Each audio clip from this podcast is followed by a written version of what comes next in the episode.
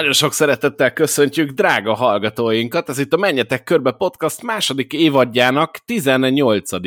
epizódja, amit most hallottok, és szokás szerint itt van velünk a Network 4 csoport NASCAR szakértője dr. Juhász Zoltán, szervusz, hello! Szia Boszkó, üdvözlök mindenkit!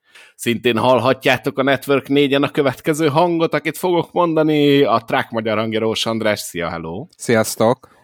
És az Eurosporton csendül fel hétről hétre Molnár Dávid, kolléga hangja, szervusz, köszöntelek. Szia Boszkó, sziasztok!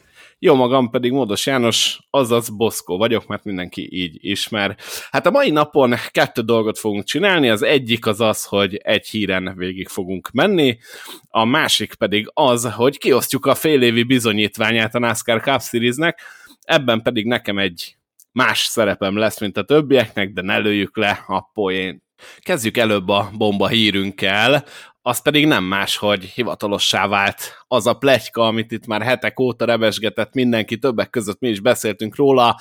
Josh Berry fogja vezetni a négyes számú Stuart Haas Racing autót, amit Kevin Harvick hagyott maga mögött, illetve hát fog a szezon végén.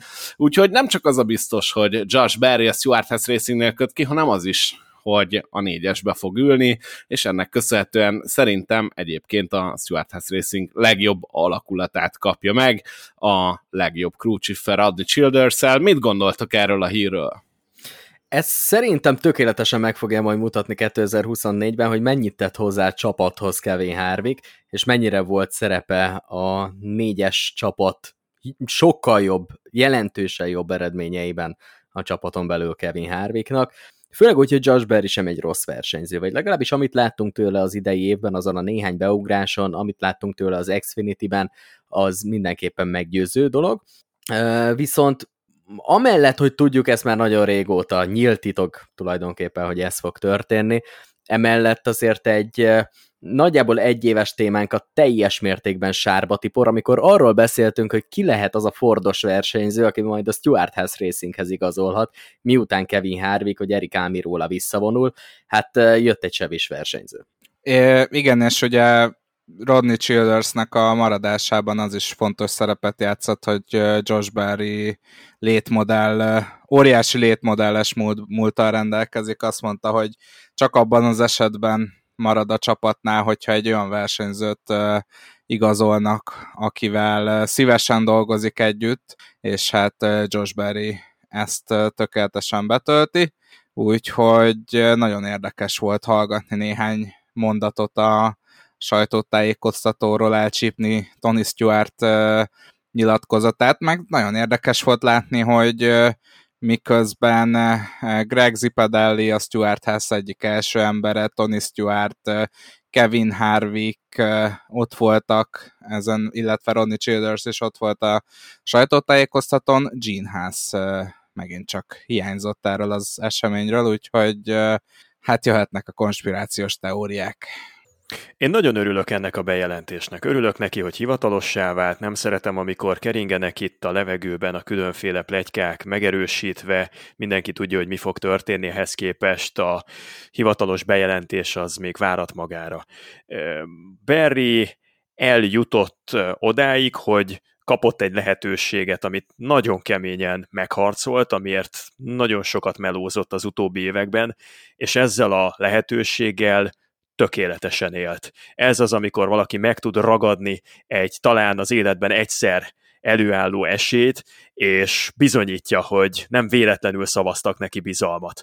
Nagyon jó ember került, remélhetőleg nagyon jó helyre, azt a négyes csapatot egyben kell tudni tartani, mert az egyetlen dolog, ami előremutató a Stuart House Racingen belül, az a négyes gárda. Még Kevin Harvick nélkül is lehet ebből bajnok esélyes csapat, van egy kiváló crew chief, egy összességében azért az átlagosnál sokkal jobb pit crew és road crew, ami dolgozik ezeknek a négyes számú autóknak a felkészítésén. Ez azért nem vezethető vissza pusztán Kevin Harvickra, és remélem Barry, valamint Rodney Childers jövőre igazolni fogja, hogy a négyes csapat több, mint Kevin Harvick. Én egy picit megint belehozom a, a rossz indulatú kérdéseket, vagy nem is a rossz indulatú kérdéseket, inkább úgy mondanám, hogy a kicsit felszínen mélyebben, vagy a felszínen mélyebben kaparó kérdéseket. Mit gondoltok, milyen érzés lehet ez Chase Briscoe számára, aki elvileg Stuartnak a kis kedvence, hogy nem kapja meg azt a lehetőséget, hogy a kívülről is szemmel látható a legjobb négyes csapatba üljön? Szerintem ez teljes mértékben független csapaton belül, hogy most éppen melyik autóba ülsz. Nyilván van egy autó körül egy nagyon jó alakulat, vagy legalábbis jó esetben egy jó alakulat, de azért egy ilyen csapatnál, egy ilyen volumenű csapatnál, mint a Stuart Hans Racing, azért el lehet azt képzelni, hogy nem kutyaütőket raknak oda egyik csapathoz sem. Itt Briscoe szempontjából igazából az a kellemetlen, hogy az idei szezon valahogy neki nem akar sikerülni, azt követően, hogy a tavalyi évben azért nem ment rosszul. Tehát szerintem teljesen mindegy, hogy most az idei évben például Briscoe-t hova ültetnénk be, ő menne a négyessel, vagy bármilyen más autóval, Briscoe valahogy nem találja a fonalat. Érdekes, mert Chase Briscoe-val kapcsolatban is egy-két nappal ezelőtti a hír, a bejelentés, mi szerint rögtön szezon közepén csere lesz a csapatfőnöki székben. Visszatér ugyanis Chase Briscoe mellé az az Xfinity-s crew chiefje, aki korábban elég sok sikeren keresztül ott volt Chase Briscoe mellett, Boswell ugyanis megérkezik a 98-as számú Herbst féle Xfinity-s Stuart House Racing gárdától a 14-eshez, ami Chase Briscoe-nak az ikonikus rajtszáma, szerintem Briscoe nem is vágyott a négyesre, annyira más az identitása a 14-esnek, meg a négyesnek, az egésznek a legendája, az előélete, annyira smoke épül ez a 14-es rajtszám, szerintem Briscoe nem is akart volna négyes autót vezetni, ha, ha ezt a kérdést feltette volna neki bárki, biztos, hogy nemmel válaszolt volna. Én ezt a crew chief cserét, mármint amikor egy problémát crew chief cserével próbálunk megoldani, abban az esetben látom életképes dolognak, amikor az a probléma, hogy taktikai rossz döntéseken úszik el egy versenyzőnek az adott esetben jó versenye. Briskónál szerintem nem ez a helyzet az idei szezonban. Tehát lehet, hogy van egy ember, akivel nagyon régen, nagyon jól tudtak együtt dolgozni, de attól függetlenül még a puszta tempója az nem fog visszatérni Briskónak. Tehát ezt inkább nála fejben kéne lejátszani. Az viszont mondjuk igaz, hogyha kap egy úgymond barátot maga mellé, akkor lehet, hogy ez lélektanilag annyira előre mozdítja, hogy adott esetben jöhetnek a jobb eredmények, attól függetlenül, hogy nem ez a gyökere a problémának, legalábbis az én meglátásom szerint. Nyilván csak szimulátoros tapasztalatból tudok beszélni, de szerintem minden versenyzőnek, legalábbis én azt vettem észre magamon, de, de a valóságban is rengeteg versenyzőn lehet látni, hogy az önbizalom az szerintem 50%-ot kitesz a, a teljesítményedben. Tehát nem elég, hogyha jó egy csapat, és nem elég, hogyha, hogyha gyors vagy, de hogyha nincs meg az önbizalmad, nem bízol vagy a csapatban, vagy olyan eredményeid vannak, ami miatt magadban megrengett az önbizalmad, akkor egyszerűen veszíteni fogsz a sebességedből, és én egy picit ezt érzem Chase Briscoe-nál.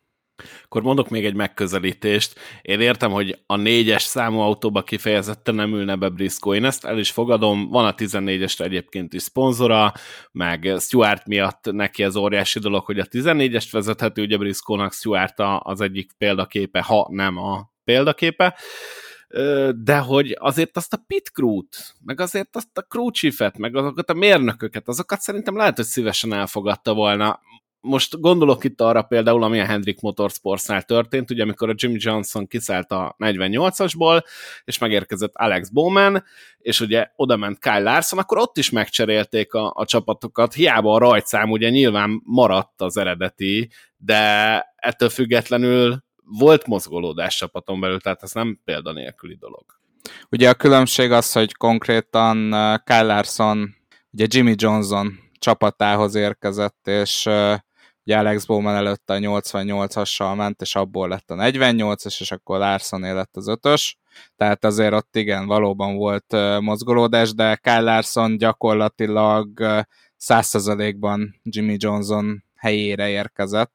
Úgyhogy figyelj, szerintem szerintem nyilván ez múlik Rodney Childerson is, nem tudjuk, hogy neki mi volt a háttérben, szerintem nem akarták valamiért megbontani azt a 14-es csapatot, Josh Berry megkapta élete lehetőségét, és, és igen, óriási elvárások lesznek. Tony Stewart is elmondta, hogy azért Kevin Harvick nagyon magasra tette a lécet, és, és hát bizony ezt Josh Berrynek rögtön meg kell ugrania, mert ha nincs egy Kevin Harvick, aki vigye a hátán a Stewart House Racinget, nyilván még hosszú a szezon, és csinálhatnak egy óriási feltámadás, de ha nincs egy Kevin Harvick a csapatnál, akkor uh, nehéz elképzelni, hogy Josh Baring kívül kihozhatná majd jövőre ezeket az eredményeket, úgyhogy ugye még azt se tudjuk, hogy a tízes autóban ki fog ülni.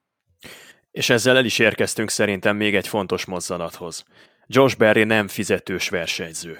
Ez két szempontból bír óriási jelentőséggel. Az egyik az, hogy Tony Stewart be tudja illeszteni abba a retorikába Berrynek az érkezését, amit előszeretettel szokott hangoztatni, hogy a Stuart House Racingen belül ő Tony Stewart nem támogatja fizetős versenyzőknek a Cup Series-be való beültetését, és ő sohasem szereti azt, hogyha valaki apuci pici fiaként megérkezik, és amikor a diplomáját átveszi az egyetemen, akkor befizetik őt egy Cup Series ülésre. Másik dolog pedig, hogy mivel Josh Berry nem fizetős versenyző, nem tudjuk, hogy milyen szponzorációval a hátterében e, tud megjelenni a 2024-től kezdődő években. Stuart azt is bejelentette, hogy ez egy több évre szóló kontraktus, ki fogja ezt fizetni. Ha elveszítik a bust a négyes csapatnál, már pedig minden jel arra utal, hogy megy a Trackhouse-hoz, és megy Chastainhez a Bush sörgyár, akkor nem sok minden marad. Persze Berrynek is lehetnek szponzorai, de nem feltétlen az a 10 millió dollár plusz-pluszos kategória, mint ami Kevin Harvick esetében volt. Azok a dollárok nagyon fognak hiányozni a Stuart House Racingnél.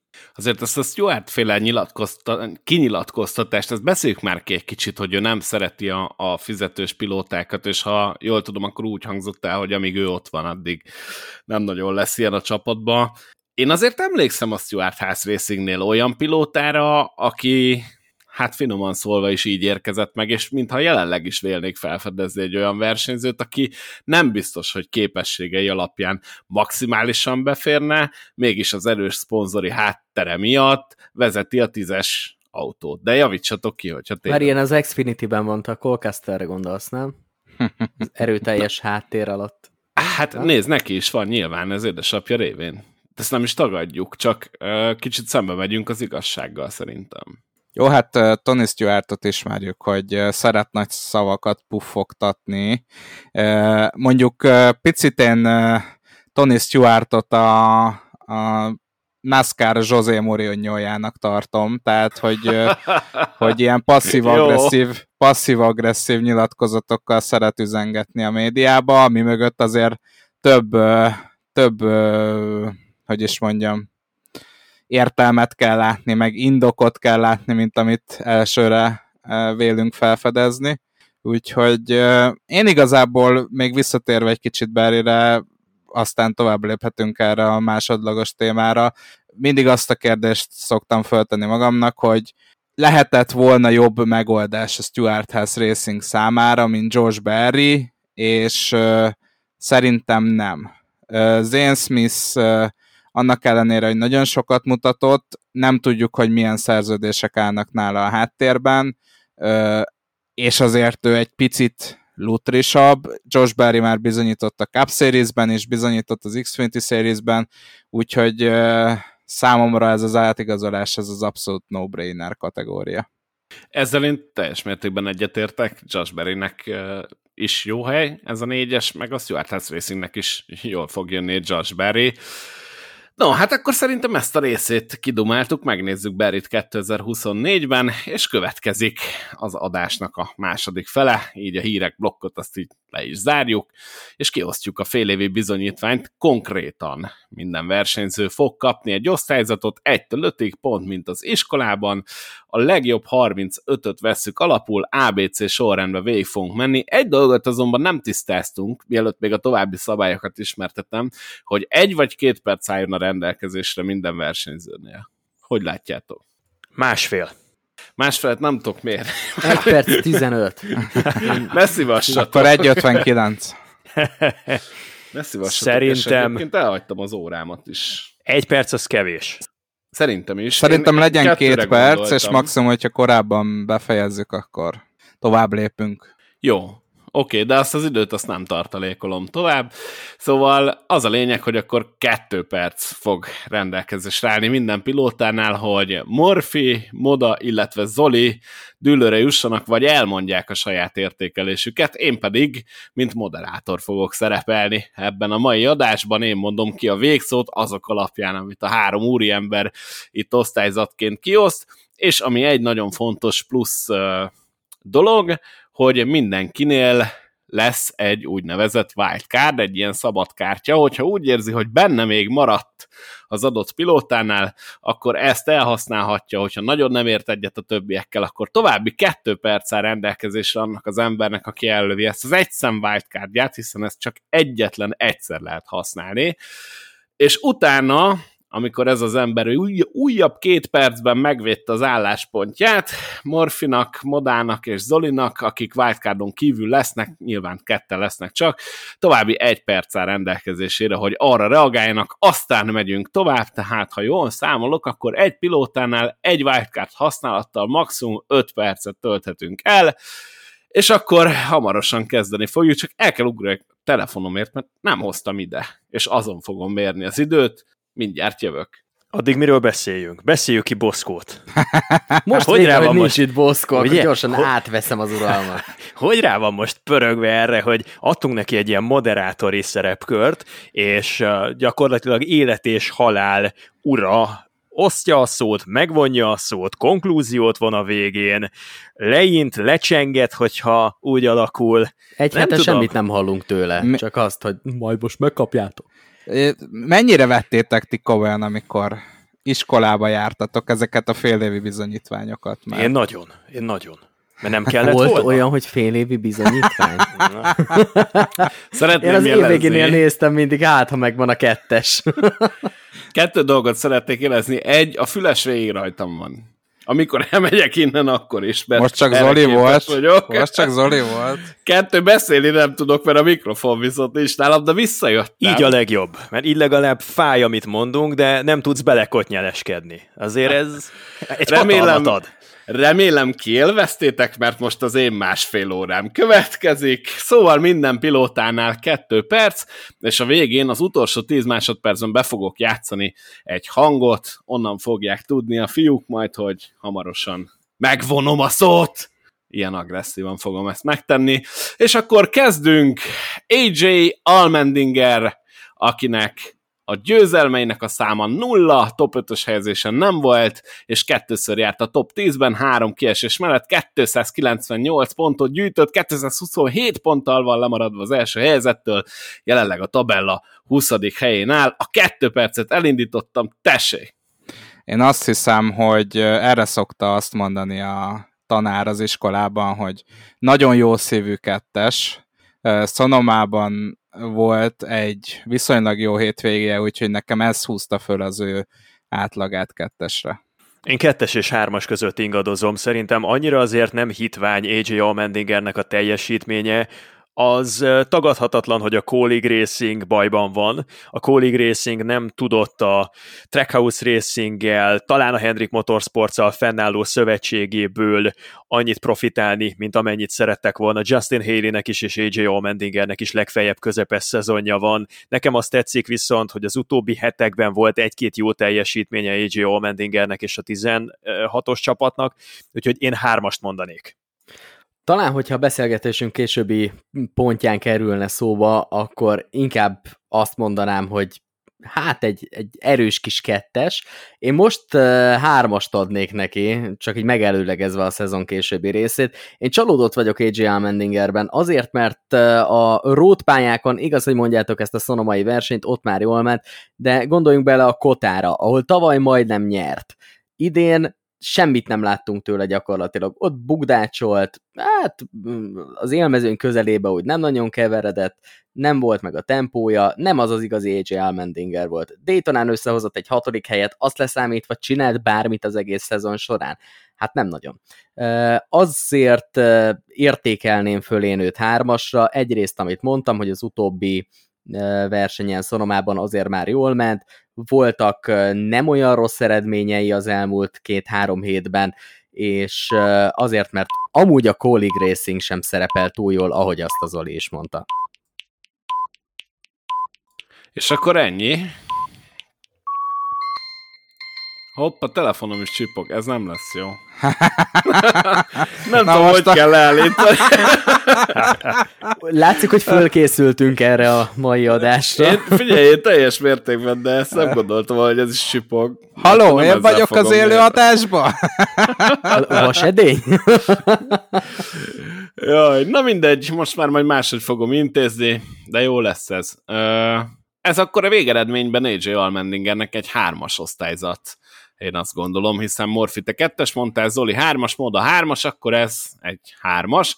Következik Alex Bowman, aki a 16. helyen áll a tabellán, 331 pontot gyűjtve, 13-szor állt rajthoz ugye a sérülései miatt, nincs győzelme, azonban háromszor végzett a legjobb ötben, és hat alkalommal a legjobb tízben, kettő perc indult, tessék. Nincs szívem lehúzni Alex Bowman-t, annyira igazságtalan lenne, és amikor versenyzett, akkor nem ment annyira nagyon rosszul. Stabil, kiegyensúlyozott, viszont el van maradva az ügyeletes másik két-három csapattársától. Emiatt nálam Alex Bowman közepest kap, és inkább a jövőbeni bizodalmamat fejezem ki, amikor azt mondom, hogy ez a közepes egy ilyen noszoktató közepes lenne, hogy ennél több kell, mert legközelebb ez a teljesítmény nem lesz elég közepesre, ez elégtelen, vagy elégséges lehet legfeljebb, de a sérülésével együtt nagyon nehéz dolga volt Alex Bowmannek, szerintem egy hármassal kiegyezhetünk. Egyetértek Zolival, igazából nekem az húzza le négyesről hármasra Alex Bowman teljesítményét, hogy a Hendrik Motorsportsból idén talán ő volt az egyetlen versenyző, akinél nem emlékszem olyan versenyre, hogy valós győzelmi esélye lett volna. Ennek ellenére Alex Bowmannek az a 13 versenyén 12.0-es az átlag befejezése, ami a második legjobb a mezőnyben, úgyhogy én Alex Bowman-t emiatt tenném négyesre, de az, hogy gyakorlatilag tényleg sérülés előtt is a leggyengébb Hendrikes volt, olyan szempontból, hogy nem volt győzelmi esélye, ezt húzza le hármasra. Én kimondom, nekem négyes amíg nem volt a sérülése, vagy mondjuk konkretizáljuk a dolgot a Richmondi versenyig, nagyon jól ment, folyamatosan hozta a top 10-eket, egy top 10 kívüli eredménye volt. Utána nyilván jött a sérülése, kicsit visszavetette ez az eredményeit, ugye az utóbbi három versenyen egy 12., 26., 15. hely, ez nyilván nem ez a forma, amivel győzelmet lehet szerezni és be lehet jutni a rájátszásba, viszont hogyha már a győzelmi esélyekről beszélünk, én úgy emlékszem, Las Vegasban az meg volt neki, úgyhogy négyes. De gyönyörű timingod volt, nézzek, és akkor most sípol és már nem hallani be a telefonomat se. Hát akkor Moda adott egy négyest Alex Bowmannek, ő volt a legjobb szívűbb, mert Morfitól és Zolitól egy közepes osztályzatot kapott, ami azt jelenti, hogy ez egy hármas, összességében, és akkor a harmadik versenyzőnk pedig Arik Almirola, a 26 a tabellán, 260 pontja van Almirolának, 16-szor állt rajthoz, tehát az összes versenyen ott volt, de nem szerzett győzelmet, sőt, nem járt a legjobb ötben sem. A legjobb tízben egyszer fordult elő a neve, emellett három kiesést jel- jegyez, egy szakasz győzelem és egyetlen egy szem rájátszáspont Arik Almirólánál, a két perc indul. Nehéz elmarasztalni ennél a Stuart House Racingnél bárkit is. Uh, Erik Almirola egy uh, uh, csapattársaihoz képest egy erős közepes teljesítményt nyújt. Én nagyon vaciláltam a kettes és a hármas között, és picit megadom neki a, a második fél évre a bizalmat a hármas osztályzattal szó sem lehet róla, hogy Erika Amirola erre a produktumára hármast kapjon. Nálam az egyes és a kettes között inog a léc, és nagyon visítva tudok egy kettest megszavazni. Stabilan, a nagy átlagot tekintve ő a leggyengébb a Stuart House Racingen belül, Briscoe az, aki sajnos a harmadik leggyengébb, és nekem Erika Amirola, ha nincs ez az Xfinity-s futamgyőzelme, a szonomai versenypályáról, akkor ebben az évben semmilyen emlékezetes momentumot nem tud felmutatni. Talán Talladégában volt egy szakaszgyőzelme, de azért mégiscsak az egy super speedway, ahol egyéb tényezők is szerepet játszanak. Nálam Erika Amirola legfeljebb kettes alá, úgyhogy én kettest mondanék. Én a Zoli féle véleménnyel tudok menni, Erik Almiról az égvilágon semmit nem csinált. A Stuart House Racing nagyon gyengén muzsikál, ezért kapja meg tőlem a kettes osztályzatot, és nem az egyes osztályzatot, meg azért, mert mondjuk tudom, hogy kinek fogok egyes osztályzatot adni. Erik Almiróla, amilyen jól ment tavaly, amikor azt hittük, hogy vissza fog vonulni, annyira gyengén megy, amikor tudjuk, hogy nem fog visszavonulni. Az abszolút mélypont számomra az a Richmondi verseny volt, ahol azért mindig lehet tőle számítani arra, hogy ő jól fog szerepelni, ott lesz, és ott is egy kinkeserves 13. helyet tudott kiizzadni magából. A Martinsville hatodik helye menti meg valamennyire a szezonját, de csak olyan szempontból, hogy legalább egy top 10-es eredménye legyen. Erik Ámiróla szerintem nagyon nagy jó indulattal egy kettes osztályzatot érdemelne meg. És még annyit hadd szúrjak be gyorsan, nagyon gyorsan, hogy Erika Amirólának az a két évre bejelentett hosszabbítása, az is megbukni látszik, mert egyre többen rebesgetik, hogy véget ér a pályafutás ennek a szezonnak a végén. Jó, egy fekete pontot azért beírtam, Zoli, mert túlcsúsztunk az időn egy picit. Ez az, Zoli kapta az első fekete pontot. De mi az, most a verseny, a versenyzőket értékeljük. Fél bizonyítványoztás. Itt nincsen én, fekete én meg pont, meg hasonló. Én nem, nagyon... Nem, nagyon. arra nem iratkoztam fel. Akkor ez egy kettes sajnos Alika Almirólának mm, Zoli és Moda kőszű volt, Morfi engedékenyebb egy hármassal, de igazából így nincs jelentőség. Az első kettes osztályzatunk megvan, és következik Austin Szindrék, aki a 21. helyen áll a tabellán, 292 ponttal, mindegyik futamon rajt hozzá, kettő darab top 10-et tud felmutatni két kiesés mellett, de van egy szakaszgyőzelme, és emiatt egy szem rájátszás pontja, két perc indul. Számomra Austin Szindrik is azok közé a versenyzők közé tartozik, aki mélységesen leszerepelt ebben az évben. Tavaly is mondjuk a legnagyobb fénypontja a szezonjának, az nyilván a Daytona 500 győzelem volt, amellett azért nem voltak a kimagasló eredmények oly nagy létszámban a neve mellett, de azért második évében, amikor ott van a Penske-nél. Ott van egy olyan alakulatnál, amely bajnokot adott 2022-ben, akkor azért lehet, hogy illene legalább egy versenyen olyan eredményt hozni, amivel adott esetben eséllyel pályázhat arra, hogy még akár futamot is nyerjen. Két hatodik helye van, ez volt az a két verseny, ugye Las Vegas-i, valamint a kotai verseny, ahol be tudott kerülni a legjobb tízbe, ezt leszámítva az égvilágon semmi. Úgyhogy nekem ez egy kettes. Főleg úgy, hogyha a többiek eredményét is nézzük. É, megmondom őszintén, hogy kicsit szerencsétlen sorsa van Austin Szindriknek, mert korunk két talán legjobb versenyzője mellé került be a Penskehez, viszont borzasztó szezonja van, tehát általában a top 20-on kívül szokott tanyázni, és nagyon kikap a csapattársaktól, úgyhogy én, én most én leszek a kőszívű, és igaz, hogy másodéves versenyző, de sajnos itt az első fél évi bukás, és én Austin Szindriknek egyesnél jobb osztályzatot nem tudok adni.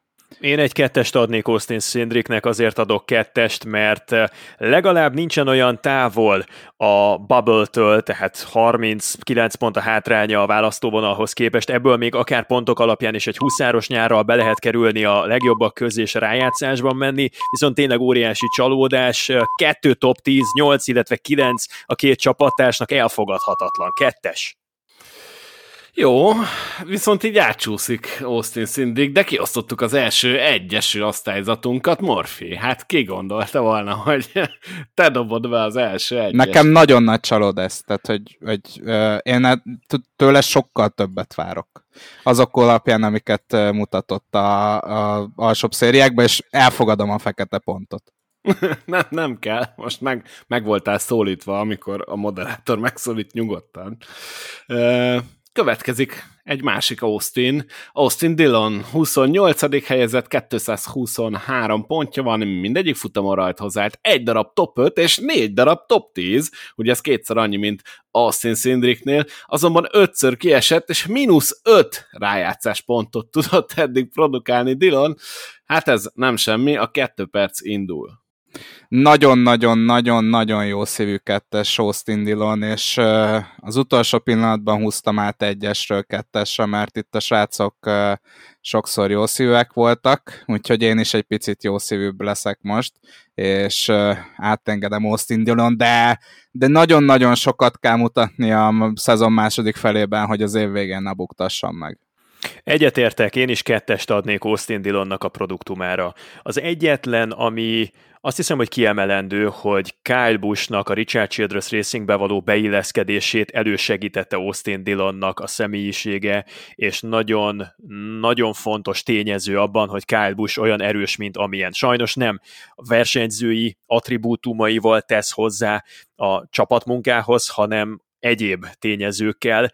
Mm, összességében talán a Bristol Dörtön volt távoli győzelmi esélye, egy-két jobb szerepléstől eltekintve ez egy, egy hitvány átlag, amin nagyon sokat kellene javítani, és csak győzelemmel kerülhet a rájátszásba klasszikus kettes. Itt azért több szempontot vizsgáljunk meg. Egyrészt ott van negatív szempontból az, hogy Richard Childress Racing, és hogyan szerepel a csapattársa, a csapatnál újonc csapattársa, Kyle Busch. Remekel az egész szezonban. Ez mindenképpen leviszi, lehúzza az értékelését Austin Dillonnek. De aztán ott van a másik szempont, hogy ő hol szokott jól menni, a Super Speedway versenyeken. Hát ott gyatrán ment az idei szezonban. Hiába ott van a neve mellett az a négy top 10-es eredmény, és mondjuk volt egy harmadik hely is, tehát az azért mindenképpen egy csúcspontja számára a szezonnak, ez mindenképpen lefelé viszi az ő eredményét, viszont amit pozitív szempontból meg lehet említeni Austin Dillon neve mellett, az az, hogy jelen pillanatban Austin Dillon szerintem jobban teljesít, mint a hármas osztályzatot kapó, az általam hármas osztályzatot kapó AJ Almendinger, úgyhogy nem tudok neki hármasnál rosszabbat adni, úgyhogy hármas. Akkor meg is vagyunk. Egy picit szerencséd volt, mert elfelejtettem elindítani ezt a hangot, úgyhogy kaptál 5 bónusz másodpercet, de ezzel Ó, együtt köszönöm, is. A... Majd levonjuk. Az Olitól majd levonjuk. Persze, Fekete mindig tőlem. Hát nyilván. Ezzel együtt is ez egy kettes, akkor hiszen Morpheus Zoli kettesre értékeltétek Austin Dillont, így végeredményben egy kettest kaptunk. A két Austin nem szerepelt túl jól nálatok, na de következzen egy igazi meglepetés figura, sem BJ McLeod, 34 88 ponttal, 11 indulás, 0 top 5, 0 top 10, 0 győzelem, 3 kiesés, se pont, se semmi, két perc. Megbukott. Micsoda? Ne csináld már! BJ McLeod megbukott. Hát ez, ezt nem tudom elfogadni. Az egyik Mesélj. leg... Hát mesélek neked. Az egyik legmegbízhatóbb versenyző az egész mezőnyben. Ahhoz képest, amilyen szerény lehetőségek között működik a csapata, ahhoz képest ő mindig tűpontosan megautózza azt, amit meg lehet autózni. Soha nincsenek olyan váratlan húzásai, amik lekörözéseknél derékba törik a futamgyőzelemről alkotott álmait a nagymenőknek, kedvelik a garázsban, építi a csapatát, szerintem vannak olyan projektjei, amik igenis valamiféle előrelépést sejtetnek. Én, én ezt nem tudom elfogadni. Szerintem hármas BJ McLeodnak a teljesítménye, közepes, amit lehet, megtesz, semmi extra, ilyet, ilyet várok el e, a lehetőségeihez képest. Nekem szerencsére középiskolában e, a tanáromnak az volt a mottója, a testnevelés tanáromnak, hogy, hogy mindenkinél azt nézte, hogy saját magához képest milyen teljesítményt nyújtott, úgyhogy én mindig hármassal sikeresen átmentem az év végén, úgyhogy ilyen szempontból nézem BJ McLeod teljesítményét, és tudok menni Zolival hármas. Ha még egy gondolatot be lehet fűzni itt a végére, és van még néhány másodpercem. BJ McLeod valóban egy biztos pontja a mezőinek.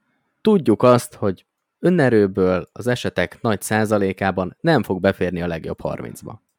Na de ezen a szinten nem ez a fokmérő, hanem, hanem az olyan böszmeségek, amiket elkövetnek hasonló technikákkal, hasonló lehetőségekkel versenyzők, a Kevin LePage-ekre gondolok, meg nem tudom, David Starrokra gondolok, vagy a Queen Haufokra gondolok, ilyenek nincsenek BJ McLeodnál.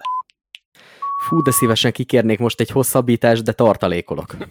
Jó, mert ezzel ez így egy kettes, tehát Morpheus Zoli is adtak egy hármast BJ McLeodnak, Moda egyes, de ez még mindig 2,3-as átlaggal egy elégséges osztályzatra jó volt. Nem bukott még versenyző, de érkezünk Brad Keselowskihoz, aki a 12. helyen áll a tabellán 420 négy pontot gyűjtött, mindegyik futamon rajthoz állt, három darab top 5-ös és hat darab top 10-es helyezése van, kettő darab kiesés mellett, egy szakasz győzelem, egy rájátszáspont, kettő perc indul. Nehéz Brad Kozlovskinak a szezonját csak versenyzői szempontból nézni. Én egy picit azt is nézem, hogy mekkorát fejlődött alatt az RFK Racing a, hát az utóbbi másfél évben úgyhogy én most négyest adok, bár gyengébben szerepel eredmények alapján egy picit, mint csapattársa Chris Boucher, de összességében, amit csapatvezetőként és versenyzőként letesz Brett Kozlowski az asztalra, az megsüvegelendő, úgyhogy én négyest adok neki. Szerintem, hogyha a csapatvezetői dolgait nem is nézzük, akkor is jár neki a négyes osztályzat. Az idei szezonban, főleg, hogyha már itt az előbb beszéltünk arról, hogy saját magával kell összehasonlítani a dolgot. Az idei szezonja az összehasonlíthatatlan a tavalyival. Sokkal jobban megy Brad Keselowski, többször is ott volt az élmezőnyben, a harcban, a győzelemért harcban, a top 5-ös eredményekért. Gyorsan összeszámolom, itt nagy futtában három darab top 5-ös eredmény, azon kívül még volt három top 10-es, abszolút várakozásom fölüli, úgyhogy én egy négyest adnék. Egyetértek, négyes, Kezelowski ott van a 12. helyen az összetetben, 93 pont az előnye a választóvonalhoz képest, nagyon jó ütemben halad ahhoz, hogy pontok alapján kiharcolja a rájátszásban a részvételnek a jogát, úgyhogy ez vegy tisztán négyes, és gratulálunk hozzá, mert ahonnan talpra kellett állni a 2023-ra Kezelowskinak, ahhoz képest ez tényleg erőn felüli helytállás. Hát óriás az egyetértés itt Brad Keselowski esetében, le sem járt a kettő percünk, és ő volt az első pilóta, ahol mind a hárman ugyan azt az osztályzatot, azaz a négyest adtátok, így aztán kijött Brad Keselowski-nak egy ilyen négyes, ami szerintem előkelő, és egyébként egyetértek veletek.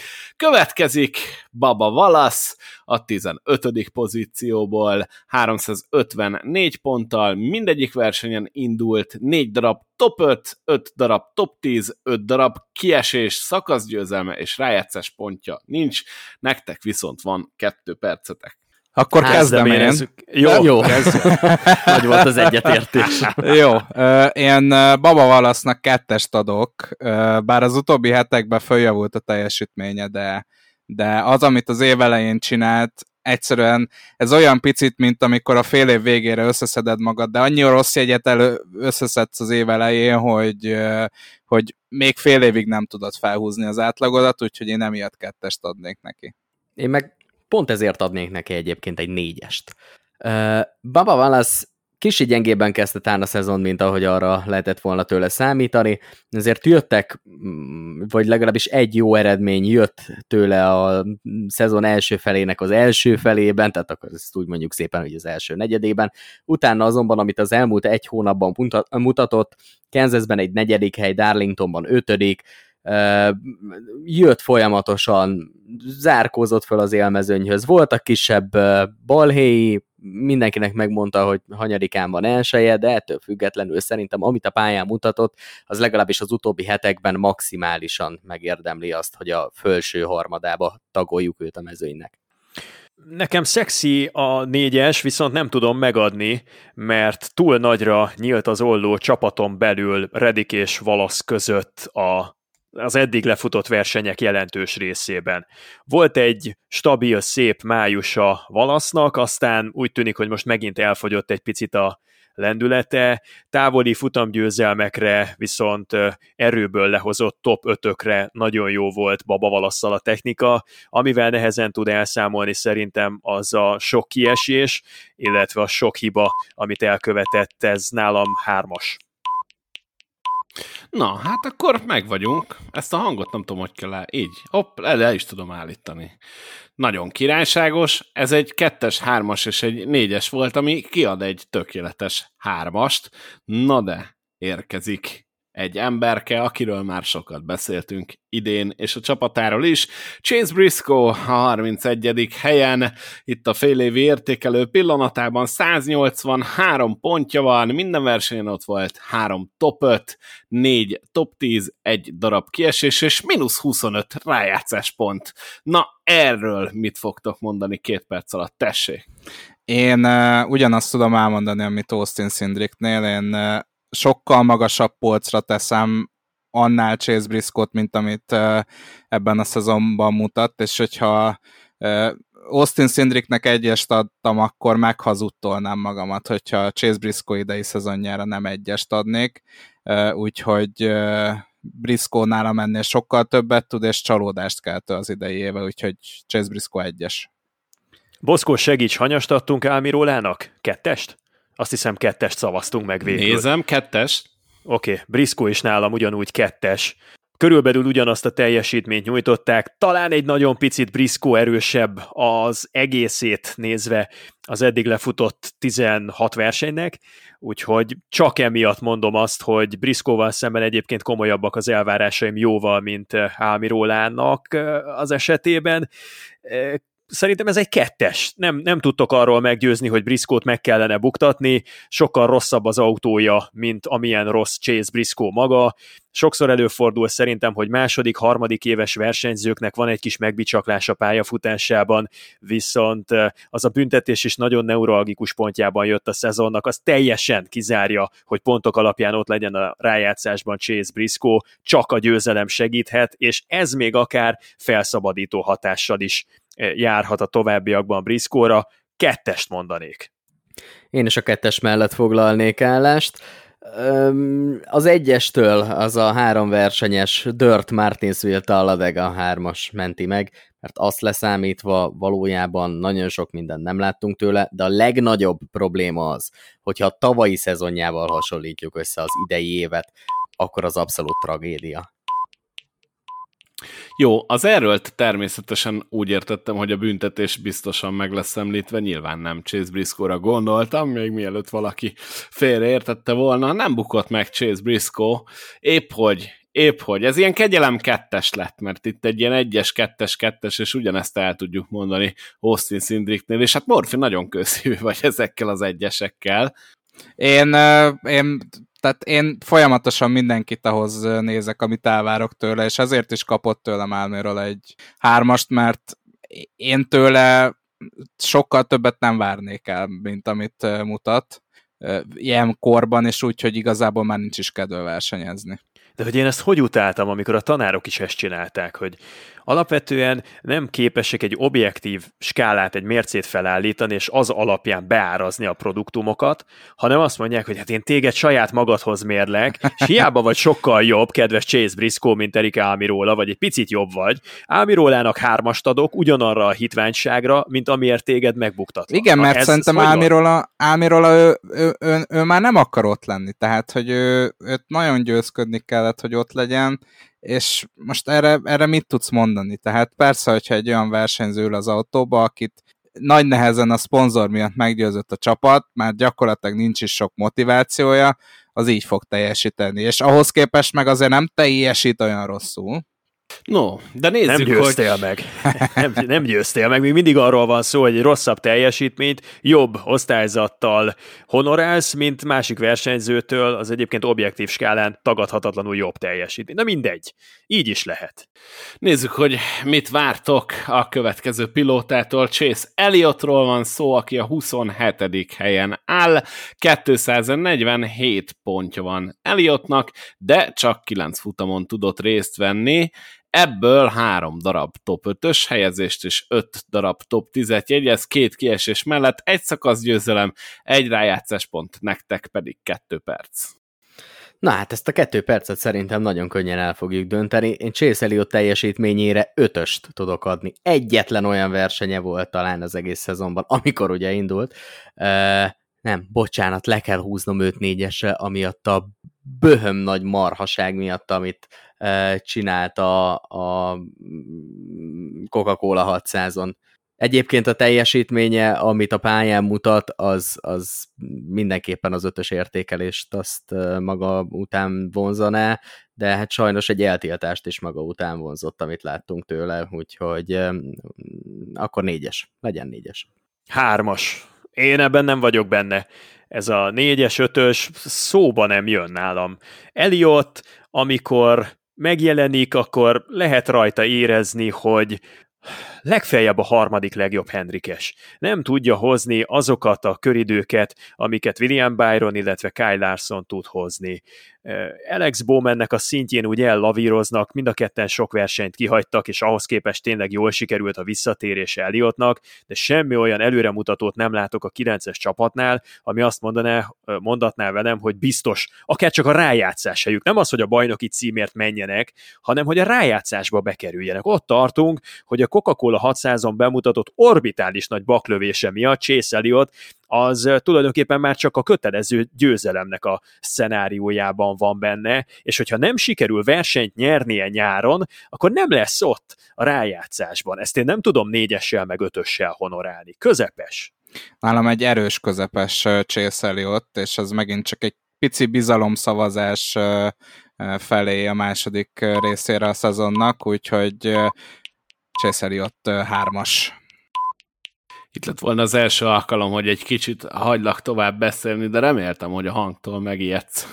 és, és akkor tudunk haladni szépen. Hát Morfi és Zoli hármas, ez kiadott egy hármas, hiába volt Moda jó fej egy négyessel, Chase Elliottnak még akkor ezek szerint bizonyítania kell az év hátra levő részében. Na de a következő versenyző pedig Chris Busher a 11. helyen tanyázik, jelenleg 430 egységet gyűjtött, mindegyik futamon rajthoz tudott állni eddig ebben az évben három darab top 5-ös helyezés, hetes darab top 10, egy kiesés, egy szakaszgyőzelem, egy rájátszás pont. Chris Busher, tessék!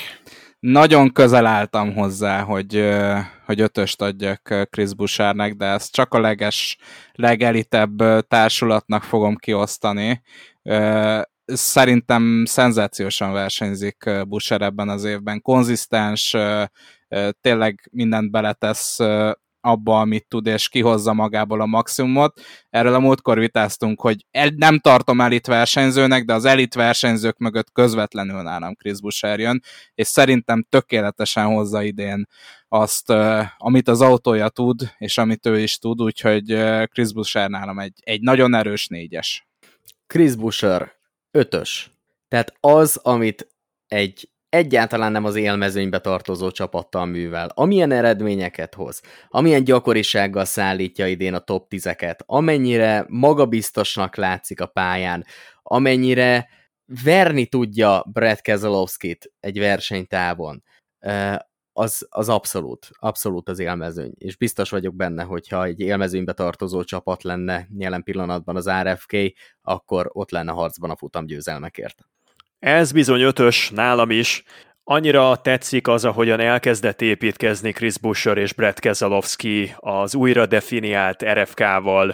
Nekem összességében nincsen semmiféle problémám ezzel a párossal. Keselowskinak a bizalmát nagyon élvezi Busher, valósággal lubickol ebben a szerepkörben, ahol élvezi akár hosszú távon is élvezheti a csapatvezetésnek a, a bizalmát. Egy kegyelmi állapot, és ebben a kegyelmi állapotban jönnek is az eredmények, jön is a kiegyensúlyozottság, jön a stabilitás, meg tudja ugrani Chris Busher azt a szintet, ami élmenővé teheti egy-két éven belül. Ötös. Megvan az első ötösünk, Chris Busher kapta. Zoli és Moda mondhatok ötöst, Morfi négyest, bár te is hajlottál az ötös felé, azért itt el kell mondani, hogy ez fél évi bizonyítvány, tehát itt nincs négyes alá, meg három és háromnegyed, meg kettő, meg egy piros pont, itt kerek számok vannak, 1, 2, 3, 4, 5, és most az ötből kettőt kapott Chris Busher a neve mellé, így aztán kijött neki egy fél évi jeles. Következik egy újabb Christopher, méghozzá Bell a hetedik helyről várja ezt az értékelőt tőletek, 493 pont, mindegyik futamon indult. Egy győzelem, ő az első egyébként, akinek győzelme van a mai adásban, 5 darab top 5-ös helyezés, 9 darab top 10-es helyezés, 3 kiesés és 5 rájátszás pont. Tessék! Én megint csak uh, Zoli uh, idegeit fogom megborzolni nálam. Christopher Bell 3-as az idei szezonban. Uh, mércének megint csak nagyon magasra teszem az ő vele felállított elvárásokat, és hozzáteszem azt, hogy Martin Truex Jr. milyen szezont hoz, ahhoz képest Christopher Bell Isten igazából ö, ö, elég rosszul teljesít. Főleg nálam a, a legérdekesebb pontja a szezonjának, hogy ö, neki van a mezőnyből a második legjobb átlagrajt pozíciója, és ehhez képest nagyon-nagyon sokat szokott bukni a futamon, tehát valahogy nem tudja sokszor átvinni a nyers tempóját a versenyekre, nyilván, mint egy jó tanár azt tudom mondani, hogy van ö, ö, hely a fejlődésre, de ez egy nagyon szigorú hármas Christopher Bell ö, e, első ö, fél évére. Szerintem a csapaton belüli sorrendet nagyban árnyalja az, hogy Martin Truex Jr. túl teljesít ezzel az autóval. Martin Truex Jr. amilyen rossz szezon teljesített tavaly, annyira jól megy most, és Christopher Bell pedig pontosan hozza azt, amit 2022-ben láttunk tőle. Nincs minden versenyen ott a legjobb tízben, de nincs három egymás követő olyan futam, amikor leszerepeljen, amikor rosszul menjen, amikor ne jöjjön ki neki a lépés ott van a futamgyőzelem, hátradőlhet nyugodtan, ott lesz a rájátszásban, és nem megy rosszul. Bármilyen futamról legyen szó, bármilyen pályáról jól tud teljesíteni, úgyhogy Christopher Bell nálam ötöst kap ne hallgassatok Andrisra, elragadta őt a recency bias. Valóban az elmúlt körülbelül egy hónapban sokat nem láttuk Christopher Belt elől, ezzel együtt nagyon kiegyensúlyozott. Egyel több top 10 van, mint Martin Truexnek, és ugyanannyi top 5-je, aratott egy fölényes győzelmet, négyes az értékelése.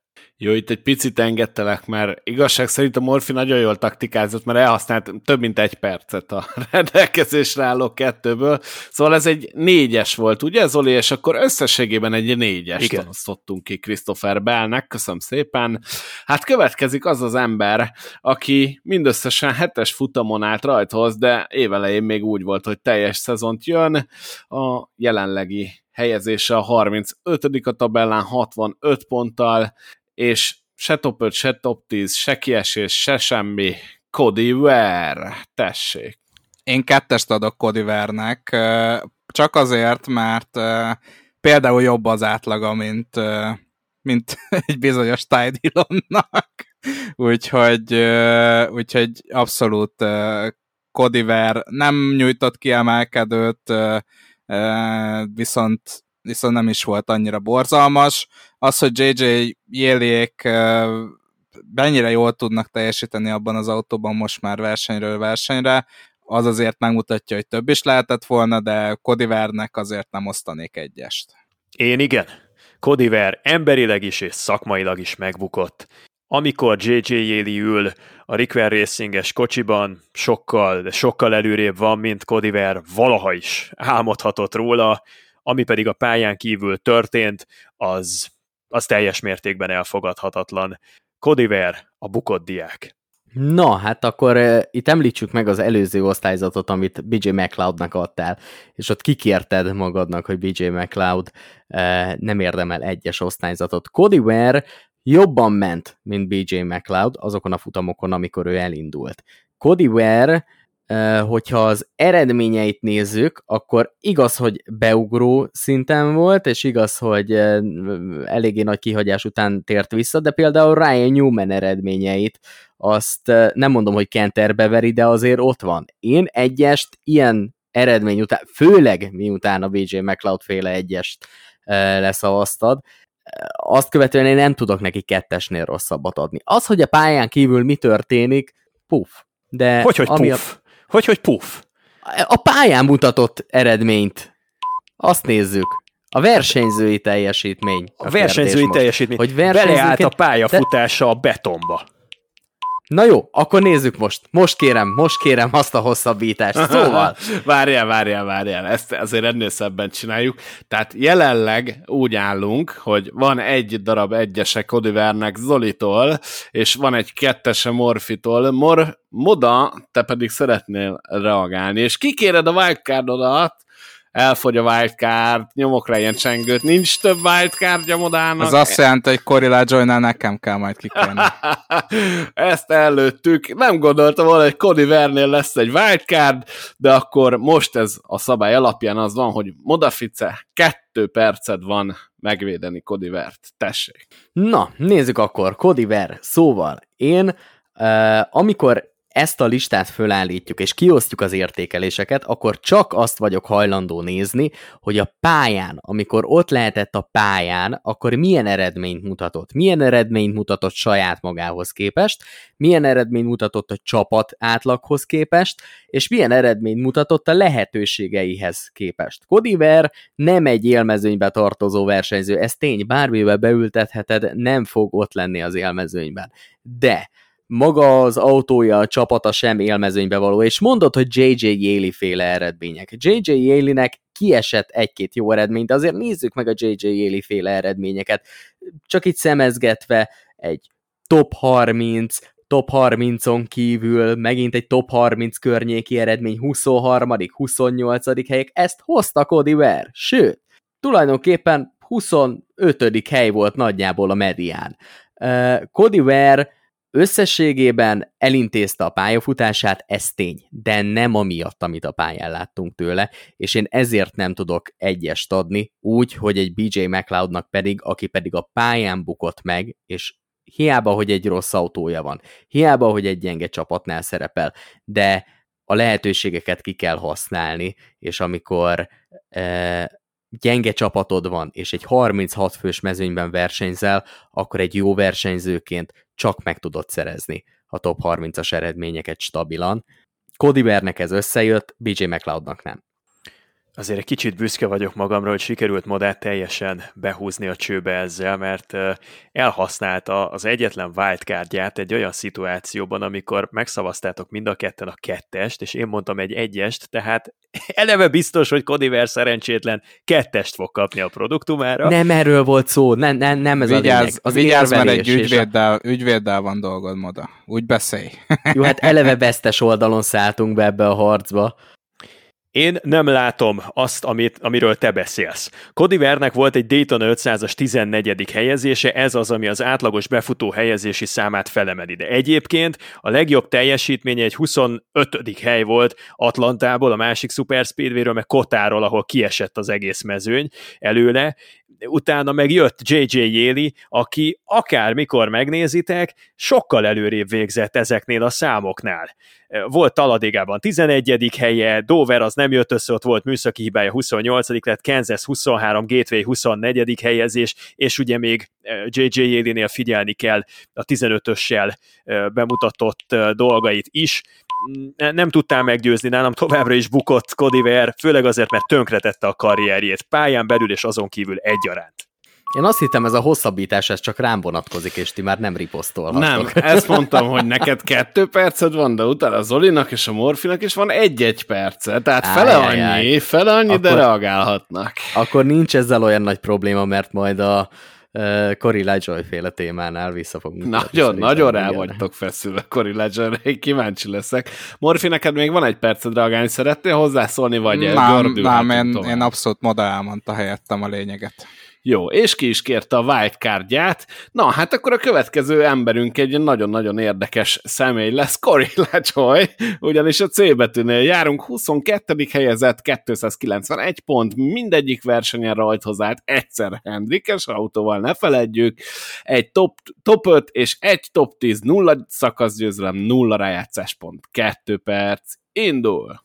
Cory LaJoy tökéletesen hozza idén azt, amit ő tud. Szerintem nála ez a maximum, amit ki tud hozni magából. Úgyhogy gondolkodtam az ötös. Nem, egyébként nehéz neki osztályzatot adni, mert számomra az a gateway teljesítmény, amit élete lehetőségként megkapott a Hendrik Motorsports-tól, és nem tudott élni vele, az eléggé lehúzza. Úgyhogy egy nagyon jó szívű hármast adtam neki, annak ellenére, hogy az átlag eredményei nem olyan rosszak, viszont számomra nagyon nagy behatással volt az a, az a gateway teljesítmény, amikor beülhetett a 9-es autóba, bármennyire is rossz volt a Hendrik Motorsports gateway-en, a, a, a széria legjobb autójában ülhetett, és ennek ellenére Carson Hossevár bőven, bőven, bőven jobban teljesített nála. Én pontosan ugyanezt tudom elmondani, amit te mondtál, Andris. Uh, én egy négyes osztályzaton gondolkodtam nála, mert egyébként amit tud, és ami ebben az autóban van, azt nagyjából kihozta. Azonban a teljesítményét jelentősen beáraszt a Gateway, úgyhogy nem tudok neki hármasnál jobbat adni. Korrektül értékeltetek, srácok, korrektül. Azt hiszem négyes volt a szezonja Kodivernek addig, amíg meg nem kapta a lehetőséget arra, hogy beüljön a 9-esbe. Azzal Cody pedig... Vernek? Zoli? Vagy, bocsánat, Cory LaJoy-nak, köszönöm szépen. Cody Ver az nagyon mély nyomokat hagyott benned.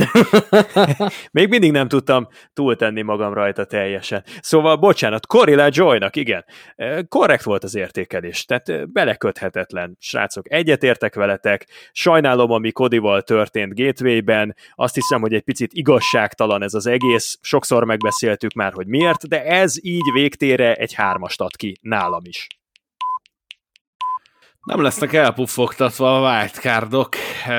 Cory LaJoy-nál most majdnem átvertetek ezzel a kodiverezéssel, akinek egyébként végeredményben akkor meglett a kettes. Cory LaJoy pedig egy jó hármassal, én azt gondolom, hogy örömmel mehet haza, és mutathatja meg ezt a bizonyítványt. Ennél jobbat én sem tudnék neki adni. De nektek kell dönteni, és a következő úri emberrel is, aki nem más, mint Daniel Suarez. Szerintem azért wildcard esélyes lesz, de kíváncsi leszek. 17. helyen áll jelenleg, 328 pont, mindegyik futamon részt vett, egy darab top 5 a Trackhouse-zal, ugye, és 5 darab top 10, emellett három kiesés, és semmi egyéb, tessék! Na itt megint felmerül a kérdés, hogy mit nézzünk. Nézzük-e azt Daniel Suáreznél, hogy milyen szezonja volt tavaly? Nézzük azt Daniel Suáreznél, hogy milyen csapatban szerepel? Nézzük azt Daniel Suáreznél, hogy a csapattársa hogyan szerepel? Szerintem mindenképpen nézni kell ezt.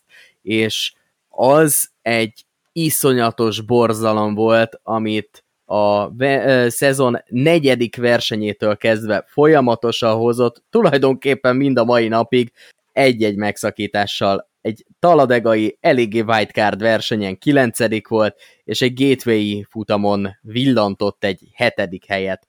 Ezt leszámítva az égvilágon semmit nem láttunk tőle egész szezonban, hogyha az első három verseny ne, nem nézzük.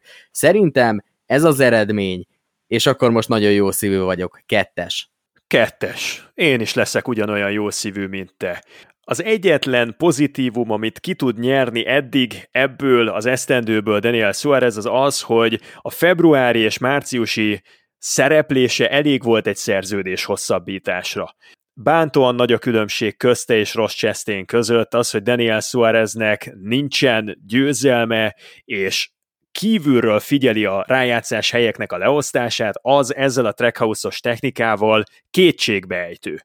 Kétségbeejtő azért, mert talán a legnagyobb differencia alakult ki a Spire Motorsportsot leszámítva egy két csapatos istállónál mert hogy Daniel Suarez meg sem tudja közelíteni Ross chastain ha ezen nem tud változtatni nagyon sürgősen, akkor szerintem még akár a 2024-es aláírt szerződés végére is oda kerülhetnek a kérdőjelek.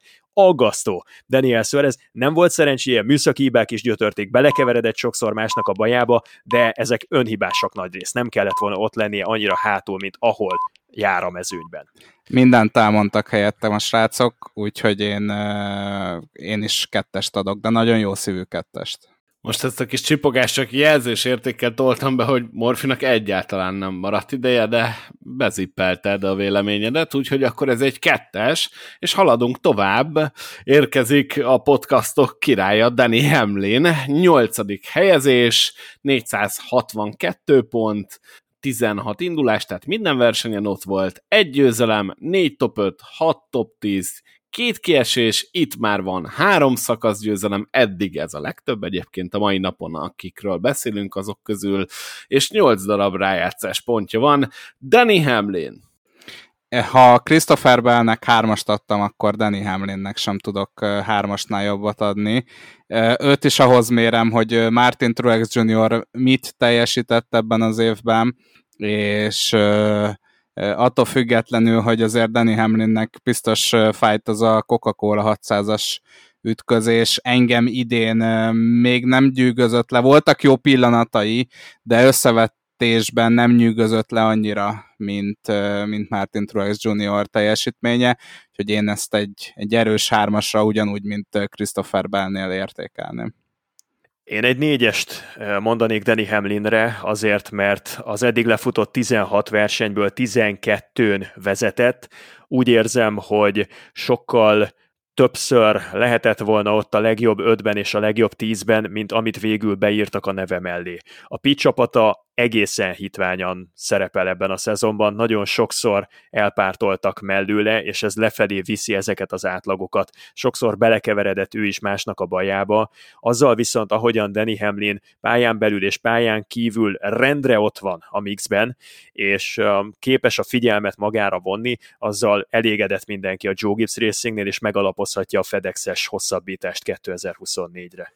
Négyes. Danny Hamlin 2023-ban az a versenyző, aki szerintem megirigyelte csapattársa Christopher Bell szerencséjét, vagy taktikáját, nem tudom, hogy hogy fogalmazzak. Minden esetre ő mindig ott van, valahol az élmezőny környékén, összeszedett egy futamgyőzelmet, onnantól kezdve megnyugodhatott, és tulajdonképpen teljesen mindegy, hogy milyen eredményeket ér el. Ott van mindig az élmezőnyben, gyakorolhat, taktikázhat, néha belemehet olyan szituációkba, amik nem feltétlenül egyértelműek, elkövethet olyan hibákat, mint Sonomán, de akkor mivel kifutottam az időből, elmondom, hogy szerintem Danny Hamlin egy négyes osztályzatot épp ezek miatt megérdemel. Megbocsájtok, mert így egyszerű a dolog. Kettő négyes tehát Zolitól és Modától, és egy Hol vannak a fekete pontok? Boszkó, hol vannak a fekete Csendbe írtam be, Zoli. Mindegyik a te neved mellett szerepel. Zolinak hány van már? Igen, én is arra lennék kíváncsi. Egy, egy, egy, van, egy van Zolinak Na összesen. De, de. Tehát az az ember, aki megbuktatná Cody Wert BJ McLeod ellenében, így van. És, és kis, kikényszerítette a wildcardodat, szóval szerintem az egy zseniális húzás volt. Mondjuk el még egyszer, hogy Daniel Suarez kettes, Danny Hamlin pedig négyes, és következik egy érdekes figura, legalábbis szerintem az Eric Jones, a 30. helyen áll, 190 pontot gyűjtött eddig, mindegyik futamon ott volt, kettő darab top 10, kettő darab kiesés mellett, és mínusz 5 rájátszás pont. Tessék!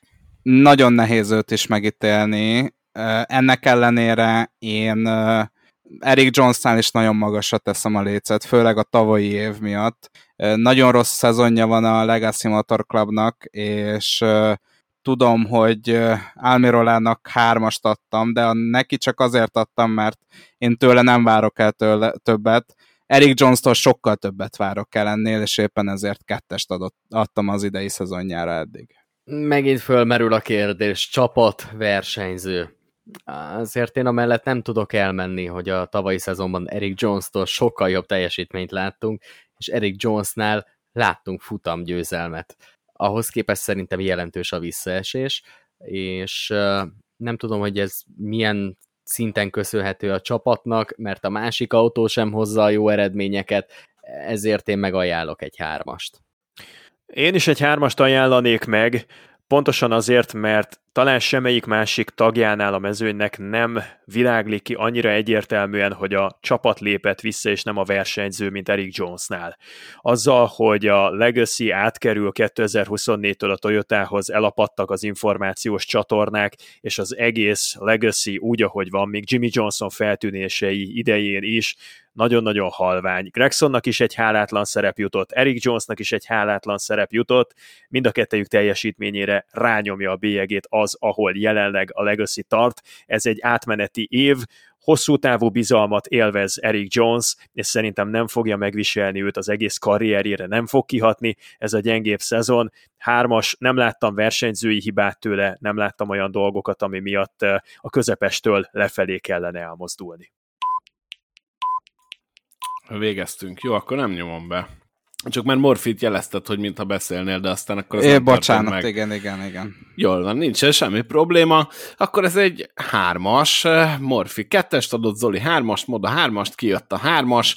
Úgy gondolom, hogy megúszta Eric Jones a kettest. Kicsit, hát nem is tudom, szurkolok neki, hogy jobban sikerüljön a szezon hátralévő része, illetve a következő év. Na de megyünk tovább, Harrison Burton következik, pont Eric Jones elől, a 29. helyről, 219 pontot gyűjtve, egy darab top 10-es helyezés, két kiesés mellett, nektek pedig két perc. És egy kettes osztályzat, legalábbis ami engem illet. A Darlingtoni jó versenytempóját leszámítva nagyon-nagyon-nagyon mélyre kellene visszatekinteni az emlékezetemben, hogy bármit fel tudjak idézni Harrison Burtonnek a 2023-as évéből. Bántó az, amennyire el van maradva a penszkisektől, bántó az, amennyire nem látni a fejlődését, és nagyon rezeg a léc, hogy megfogják-e, meghosszabbíthatják-e a szerződését, vagy pedig ezzel véget ér számára ez a Wood Brothers-ös kaland. Aggódom Harrison Burtonért. Na ez egy nagyon nehéz téma szerintem Harrison Burton szereplése, mert tudjuk, hogy a Wood Brothers partneri kapcsolatban van a Penske-vel. Az azonban legalábbis eléggé valószínűen kijelenthető, hogy az a Wood Brothers-es autó azért a közelében nincs a Penske autóknak, és ezért nehéz megítélni Harrison Burton szerepét, amikor egy egy autós csapatnál versenyez, amikor tavaly is nagyjából hasonló szereplést láttunk tőle. Én, én nagyon nehezen mondom ki az osztályzatot Harrison Burtonre. Az biztos, hogy négyest és ötöst nem érdemel. Az biztos, hogy egyest nem érdemel, de hogy a kettes, hármas közt hol van, én megajánlom neki a hármast, bizakodva abban, hogy ezzel az autóval ennyit lehet összehozni. Én is egyetértek a hármas osztályzattal.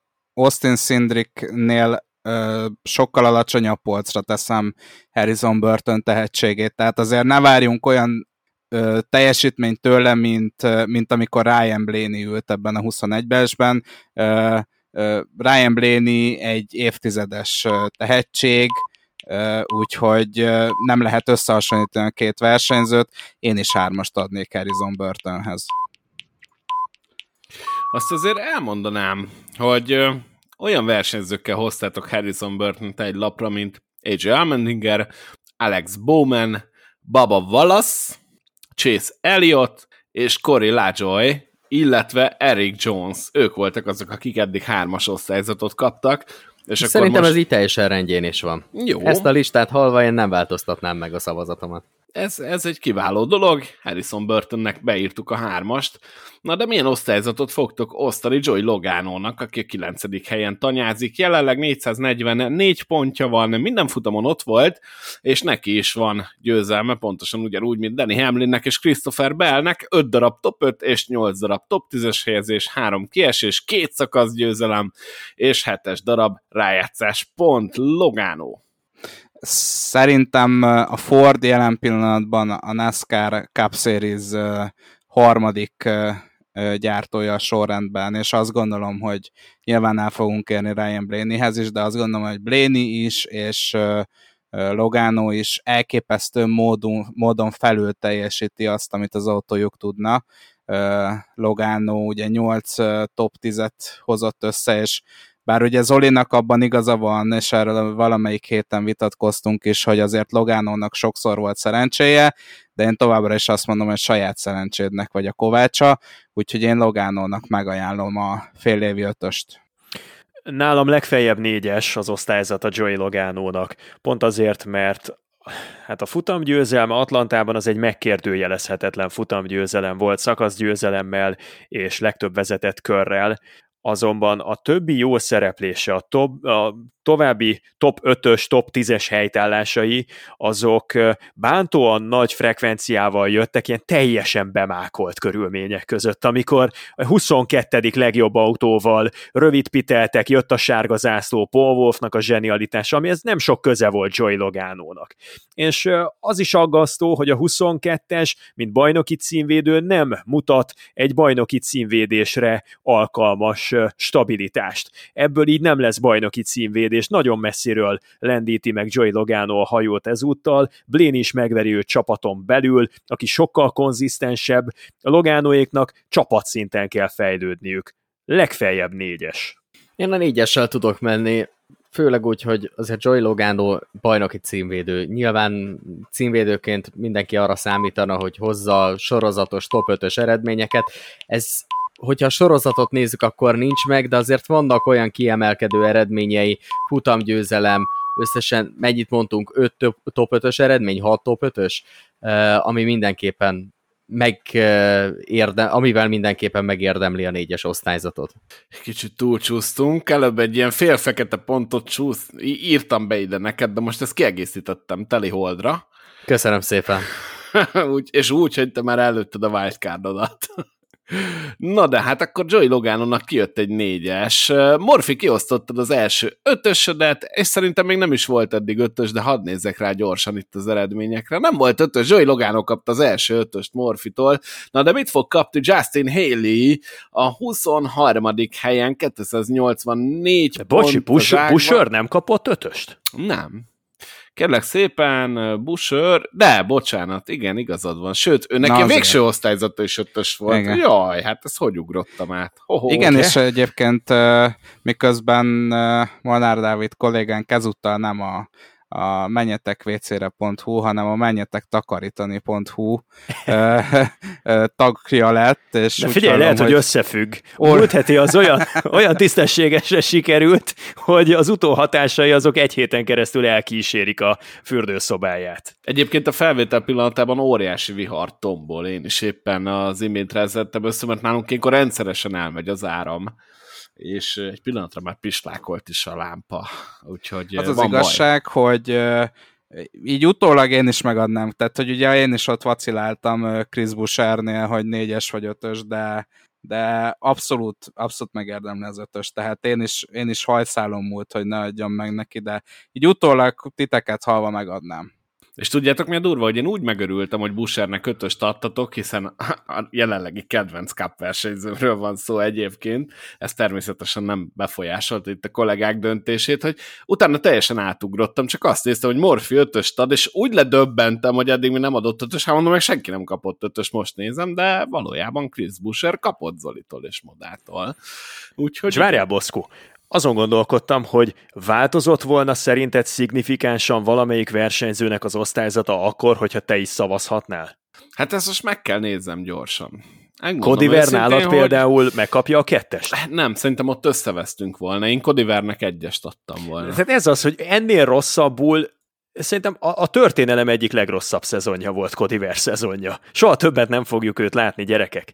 Tehát e, ennél nem tudok elképzelni nagyobb szégyenfoltot egy versenyző pályafutásában, mint Kodivernek az idei ö, szereplése. Mondjuk azt nem gondoltam volna, hogyha én is itt lennék, akkor szintén Kodiveren veszekednénk, akinél ugye Moda előtt a wildcardját, úgyhogy egyébként kijött neki a kettes.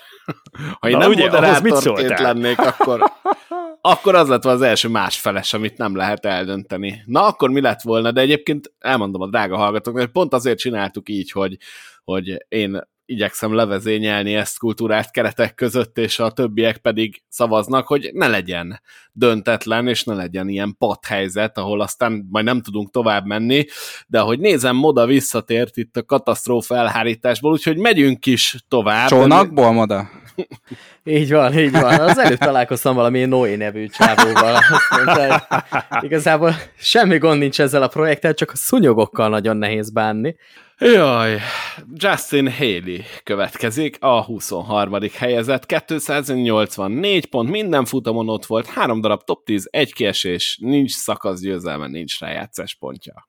Hármas, nálam hármas, méghozzá amiatt hármas, mert hogyha Almendingert egy kicsit lehúztuk csapaton belül, akkor Haley-t olyan szempontból fel kell menteni, hogy Las Vegasban, meg a Bristol Dörtön váratlan helyeken ment kimondottan kompetitív tempót, Darlingtonban is betört a legjobb tízbe, a számomra a legemlékezetesebb Justin Haley féle verseny hétvége ebből a szezonból egy olyan versenypályán, ahol eddig nem sokat mutatott, de a versenyzői tudásról nagyon sokat el- elárul, hogy valaki hogyan szerepel Darlingtonban. Ezzel együtt kell a hármast megszavaznom neki kísértetésen hasonló szezonja van Justin Haley-nek, mint Corilla Joy-nak, és valóban egyetértek Zolival abban, amit elmondott, hogy számomra is mutatott annyit Justin Haley, hogy bőven megadjam neki a hármast.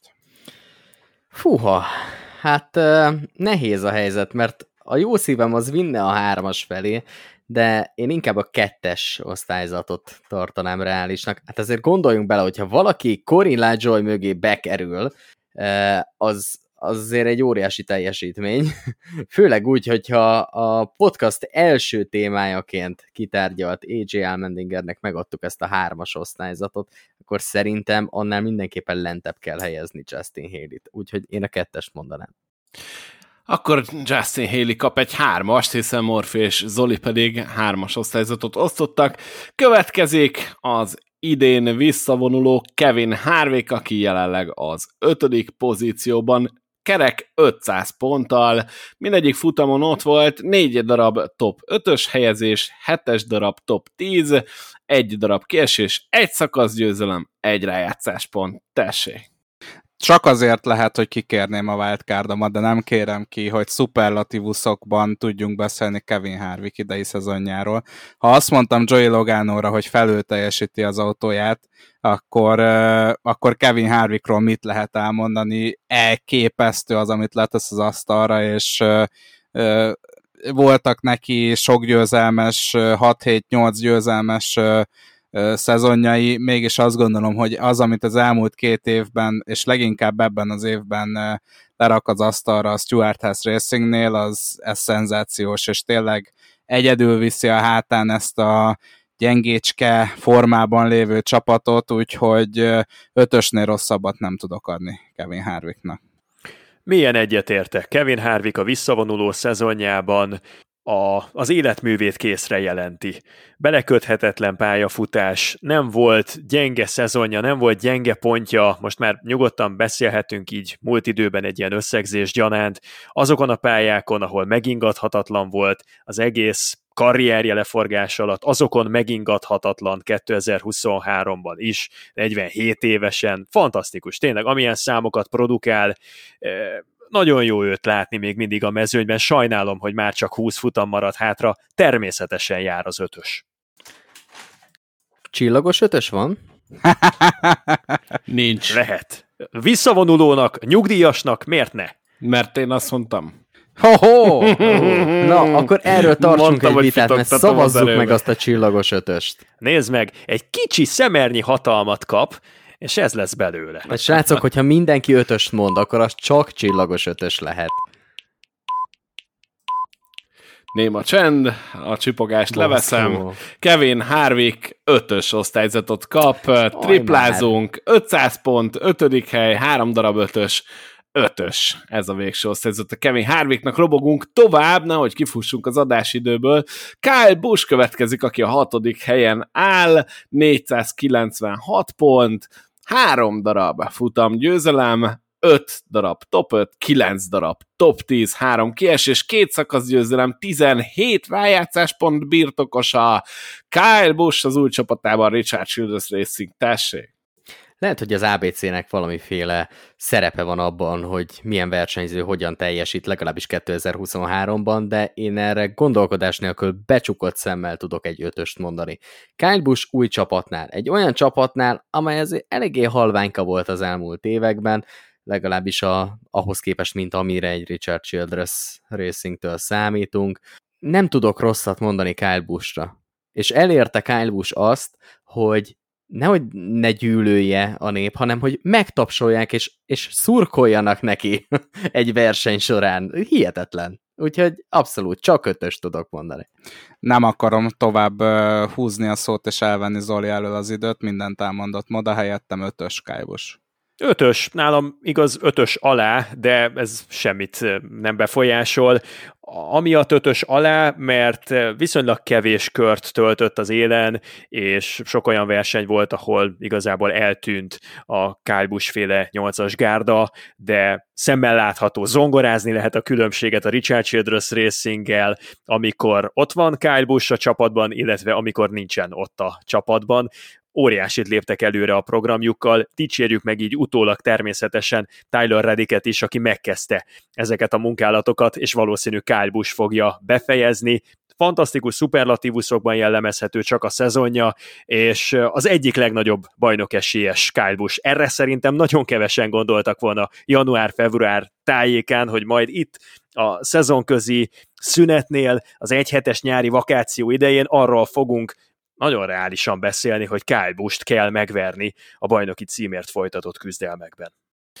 Kyle Busch is ötös osztályzatot kap, immáron ő a harmadik. Ugye Chris Busher és Kevin Harvick volt eddig ennek az elit klubnak a tagja, most pedig csatlakozott Kyle Busch három ötössel, és következik egy újabb Kyle, igaz a Hendrik Motorsportstól Kyle Larson, a tizedik a tabellán 440 ponttal, két futamgyőzelem, 6 top 5, 7 top 10, 5 kiesés, két szakaszgyőzelem, 12 rájátszás pont, ez tehát Kyle Larson. Nagyon nehéz volt számomra meghozni ezt a döntést, mert hogyha ránézek a, a statisztikáira Kyle Larsonnak a két győzelme mellett, nagyon, nagyon gyengécske az átlag befutó száma, úgyhogy ha csak azt nézném, akkor hármast adnék, de egyszerűen amikor meg jól megy, akkor meg elképesztő, hogy mennyire jól megy, és ne felejtsük el, hogy a kieséseiben, meg a, a balhéiban közre játszott Ross Chastain is elég erőteljesen, úgyhogy azzal meg ötöst adnék, úgyhogy nekem ez a kettő így összerántja egy ilyen, egy ilyen nagyon erős négyesre. Én az idei szezonban Eddie Kyle Larsontól tökéletesen azt kaptam, amire 2021-ben számítottam tőle, vagy 2022-ben számítottam tőle, azt a formáját mutatja, amit 2021-ben talán, talán inkább azt mondanám, hogy a többiek fejlődtek föl arra a szintre, azért nincs annyi futamgyőzelme, bár mondhatjuk a bal szerencsét is, mondhatjuk azt is, hogy sokszor volt rosszkor, rossz helyen, hát gondoljunk a kansas versenyre, gondoljunk Darlingtonra, gondoljunk a Coca-Cola 600-ra, utóbbi két versenyen, ahol a legrosszabb eredményeit számít, szállította a szezonban, azért jelentős befolyásoló tényező volt az, hogy tulajdonképpen önhibáján kívül keveredett bele incidensbe, úgyhogy én ötös tudok neki adni. Kyle Larson nekem kétségtelenül mindenféle kérdés nélkül ötös. Nálam nem. Ezúttal nálam csak egy négyest kap Larson. Négyest kap azért, mert ugyan viszonylag sok kört vezet, de az előző hetekben egyáltalán nem láttuk az élen futni. Gateway-ben is, Sonomában nekem egy picit csalódás volt a teljesítménye, és azt megelőzően pedig Darlington, Coca-Cola 600, mindannyian tudjuk, hogy mi történt nagyon inkonzisztens, abszolút kiegyensúlyozatlan, sok a hiba, és az ötös gárda sem tud felnőni a feladathoz, ezért nekem négyesnél jobb erre a tempóra, erre az átlagra nem jár. Nem tudom Zolit hibáztatni, és ezáltal fekete pontot se tudok neki beírni, hiszen nem hagytatok neki időt. Így viszont Kyle Larson egy négyes osztályzatban részesült, és következik az éllovas Martin Truex Jr., aki 525 ponttal jelenleg vezeti a tabellát, és futam győzelmekben sem szűkölködik, hiszen kettő van neki, 5 darab top 5, 8 darab top 10, mindössze egyetlen egy kiesés, egy szakaszgyőzelem, 11 rájátszás pont a Toyotától Martin Truex Jr. Ezt úgy hívják ötös produkció. Megszakította a hosszú nyeretlenségi sorozatát, elüldözte a saját démonjait, most már azt mondhatjuk, hogy Martin Truex a régi Martin Truex, az, aki ha egyszer elkapja őt a gépszí, megállíthatatlan. Bottal ütik a nyomát, a domináns győzelme, az emblematikus, az meg ahogyan ott van hétről hétre és szállítja nagyjából ugyanazokat, amiket Kevin Harvick tud szállítani, az pedig tényleg csak egy veterán versenyzőnek lehet a sajátja. Martin Truex visszatért, jól látni ezt a reneszánszot, és ötössel tudom jutalmazni. Én sem húznám sokáig a szót, ötöst adok Martin Truex szezonjára. Nagyon konzisztens, amikor pedig megvan az autója a győzelemhez, akkor pedig domináns, úgyhogy ötös azt hiszem, hogy nem kérdés. Martin Truex Jr. két győzelmet szerzett, vezeti a bajnokságot a pontversenyben, és hogyha már Zoli mondtad, hogy a régi Martin Truex, szerintem ez annyira régi Martin Truex az idei szezonban, mint amit a Furniture Row-nál láttunk tőle, amikor egy viszonylag azért alul értékeltebb csapatnál bajnok lett. Ez a Martin Truex, ez megérdemli a csillagos ötöst és megérdemli, hogy ne kelljen róla két percet beszélni, mert mély egyetértés van. Martin Truex Jr. tehát három óriási ötössel, ötös osztályzat, de szerintem azért jobban örül annak, hogy két futamot nyert és vezeti a tabellát, de mindenképpen büszke lehet arra is, hogy teljes egyetértésben kapott egy ilyen vastag ötös tőletek. Michael McDowell következik a 19. helyről, 317 pontot gyűjtve, nulla győzelem, nulla top 5, azonban háromszor végzett a legjobb 10-ben, van egy darab kiesése, nincs szakasz győzelme, nincs rájátszás pontja. Én nálam Isten igazából tudom, hogy megint rá, rá lehet majd mondani, hogy recency bias, de Sonoma nagyon felhúzza McDowell teljesítményét. Egy kis szerencsével talán ő volt az egyetlen, aki megszorongathatta volna Truexet a futamgyőzelemért. Alapvetően egy nagyon erős hármas lenne a szezonja, így viszont egy négyes tudok neki adni. Nem tudom igazából. A, én adnék nagyon szívesen Michael McDowellnek egy ötöst, hogy egy kicsit előrébb lett volna a listában, és az elmúlt öt versenyzőnek nem ötöst adtunk volna, és látva azt, hogy milyen teljesítményekre adtunk ötöst. Michael McDowell önmagához képest, a csapatához képest fantasztikusan megy. Hozza a top 10 környéki eredményeket. Esélye van arra, nem is kis esélye, hogy pontok alapján be tudjon kerülni a rájátszásba. Ne kelljen egy Daytonai, Taladegai, Atlantai esetleges futam győzelemben reménykednie, ráadásul rótpályákon fantasztikusan megy, négyes. Négyes, menjünk tovább, mindennel egyetértek. Ezt nekem be is kell vésni, úgyhogy ez egy kis időbe telik, de meg is vagyok, a következő pedig Noah Gregson, miután Michael McDowell, tehát megkapta jól megérdemelt négyes osztályzatát. Gregson a 33. helyről 143 ponttal, de csak 15 futamon indult, hiszen egyet ugye kénytelen volt szegény kihagyni, ötös darab kiesése van Noah Gregsonnak, és semmi egyéb, tessék. Én azt hiszem, hogy erre némi kis hezitálást követően én bemondom az elégtelent.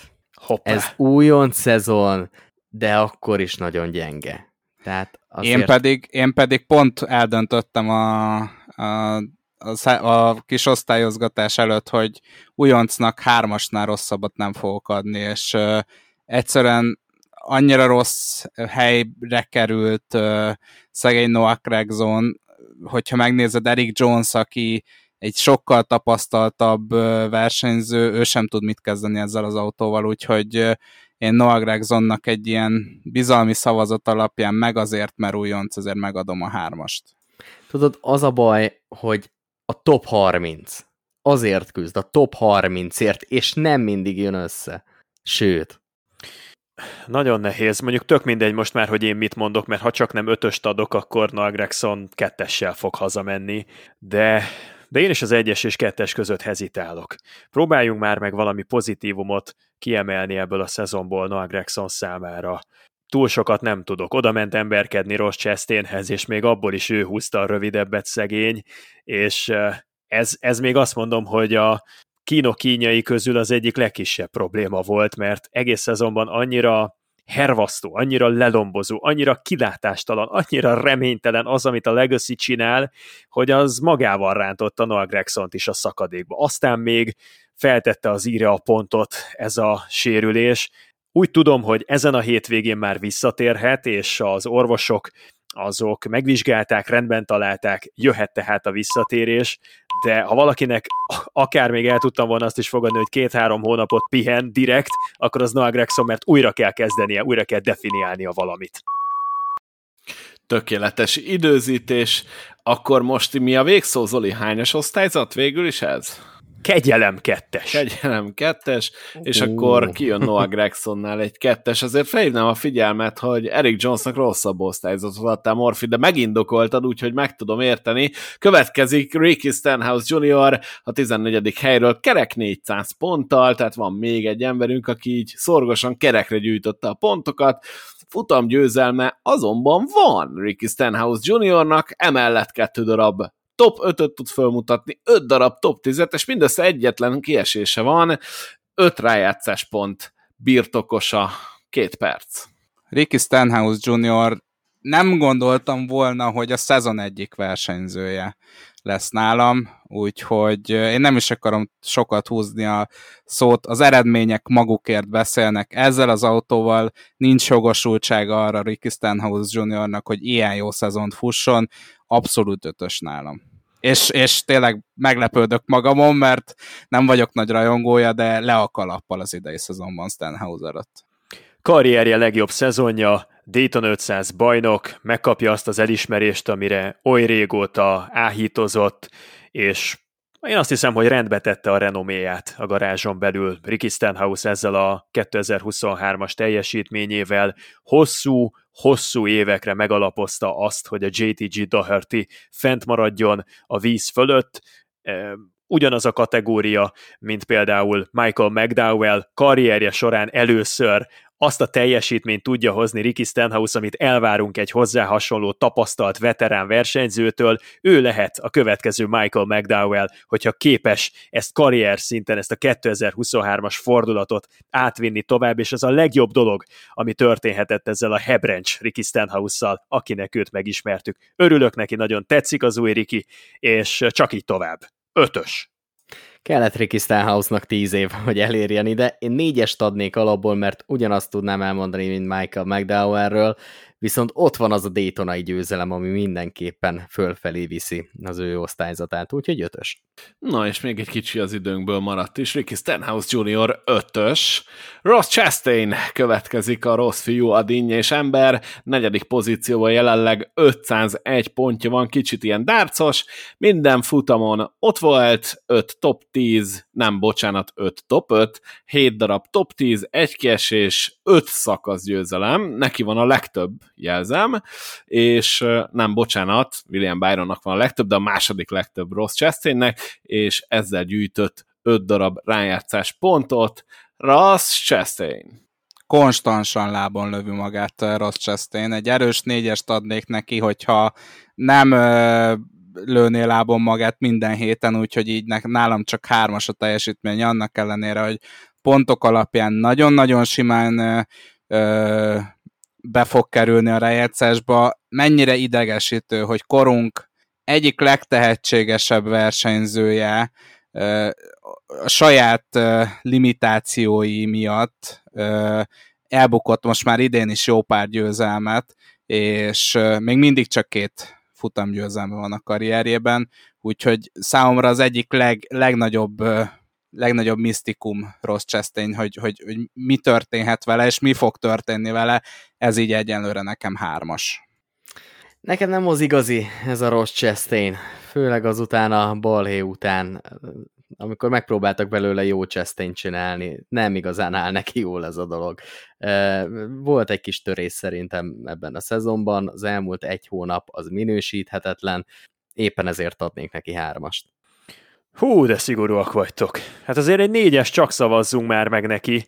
Úgyse fogtok, mert farhány borsó, akármit mondok, de ott van, nem is tudom, valami 170 ponttal a választóvonal fölött. Ryan Blaney-vel azonos pontszámon áll.